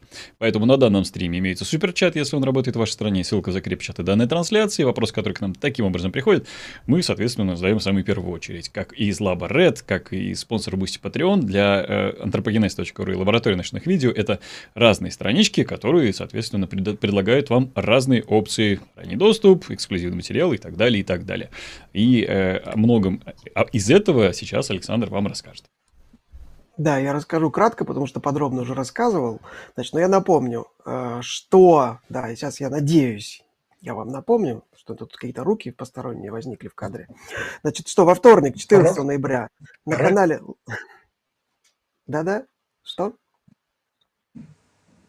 Что-то колыбельную, я говорю, пора петь, отключаться. Дети да, спать да, да. хотят. Да, ну сейчас, сейчас прежде чем будет колыбельная, сначала будет... Значит, про то, что четырнадцатого ноября на лаборатории научных видео будет лекция Владимира Сурдина. Второе восхождение к Луне. Да, можно покататься на Луне тихо. Значит, пятнадцатого ноября в среду, значит, Максим Лебедев нас будет водить по виртуальной Гизе в эффекте присутствия. Вот, и это, наверное, будет очень интересно. Давно у нас не было этой рубрики. В четверг, шестнадцатого ноября, значит, Павел Селиванов будет рассказывать про пирамиды из бетона на канале Антропогенеза. В пятницу, семнадцатого ноября, на лаборатории ноль плюс будет мастер-класс по созданию каменных орудий с помощью древних технологий, которые показывали, значит, на фестивале «Вперед в прошлое». Вот, и в пятницу уже для подписчиков, значит, которые смотрят нас на спонсор и Boosty. Что ты слушаешь? Там сейчас ничего нету. Значит, на спонсор и Boosty, значит, я буду рассказывать в рубрике «Новость недели» о том, что якобы ученые доказали э, находку Ноева ковчега недалеко от горы Арарат. Значит, э, об этом писали в новостях, ну а что на самом деле там доказали, чего не доказали, подробно расскажу в пятницу. Вот, ну а в субботу у нас эффект присутствия с Ярославом Поповым. Прогулка по зоологической коллекции Национального музея Ирландии. Ну и да, Олечке передайте привет. Еще скажу, если вам нравится общение в чате данной трансляции, можете продолжить это дело. Ссылочка на телеграм-чат научной станции появится сейчас в чате, собственно говоря, этой лекции, этого стрима. И к следующему вопросу. Его задает Серега С девятьсот. И звучит он там. Правда, что грибы име- имеют гены животных, а не растения? И что вообще такое грибы? Это вкусный продукт. Да, правда. Мы, животные и грибы, относимся к одной эволюционной ветви всего живого царства. Эукариот. Поэтому гораздо ближе друг к другу, чем любые растения и к нам или любые растения к грибам. Но, учитывая позднее время, вот на этом я ограничусь, в детали вдаваться не буду. Спасибо большое. А я зачитаю один вопрос, на который, в общем, не Андрей должен, наверное, отвечать. Наталья К. спрашивает. Любимые ведущие, где можно ознакомиться с биографиями каждого из вас и о том, как были созданы очень познавательные видеоканалы ваши. С уважением, каждому из вас, Наталья. Спасибо, Наталья, за вопрос. На самом деле мы регулярно проводим стримы совместные для тех, тех, кто нас поддерживает. Также про спонсор Boosty Patreon я уже сказал. И вот там мы периодически отвечаем на ваши вопросы и про это рассказываем. Наверное, имеет смысл сделать какой-то открытый стрим по этому поводу. Ну и, соответственно, там вопросы зададите. Я думаю, что мы это дело проверим, подумаем, когда это сделать, ну, разработаем, проведем. Так что будьте с нами на связи. Я, правда, не знаю, Саша, у тебя есть ответ короткий на этот вопрос? Может, страничка в интернете? Нет. Сейчас, к сожалению... не дам. Окей, okay, э, тогда давайте на этом закончим. Олечка, привет, и Олечка, пока. Э, спасибо, скажем, Андрею за ответы на вопросы и всем вам за то, что вы все это время находились с нами. Друзья, до скорых встреч. Оля ворует микрофон. Прекрасно. А лучшие вопросы мы не должны выбрать? Мы выберем их сразу по окончании, и на следующем стриме мы уже расскажем о том, кто, соответственно, чтобы сейчас не затягивать. Э, спасибо, всего хорошего. Спасибо. Всем спасибо, спасибо, что слушали. Спокойного сна. Да, до свидания.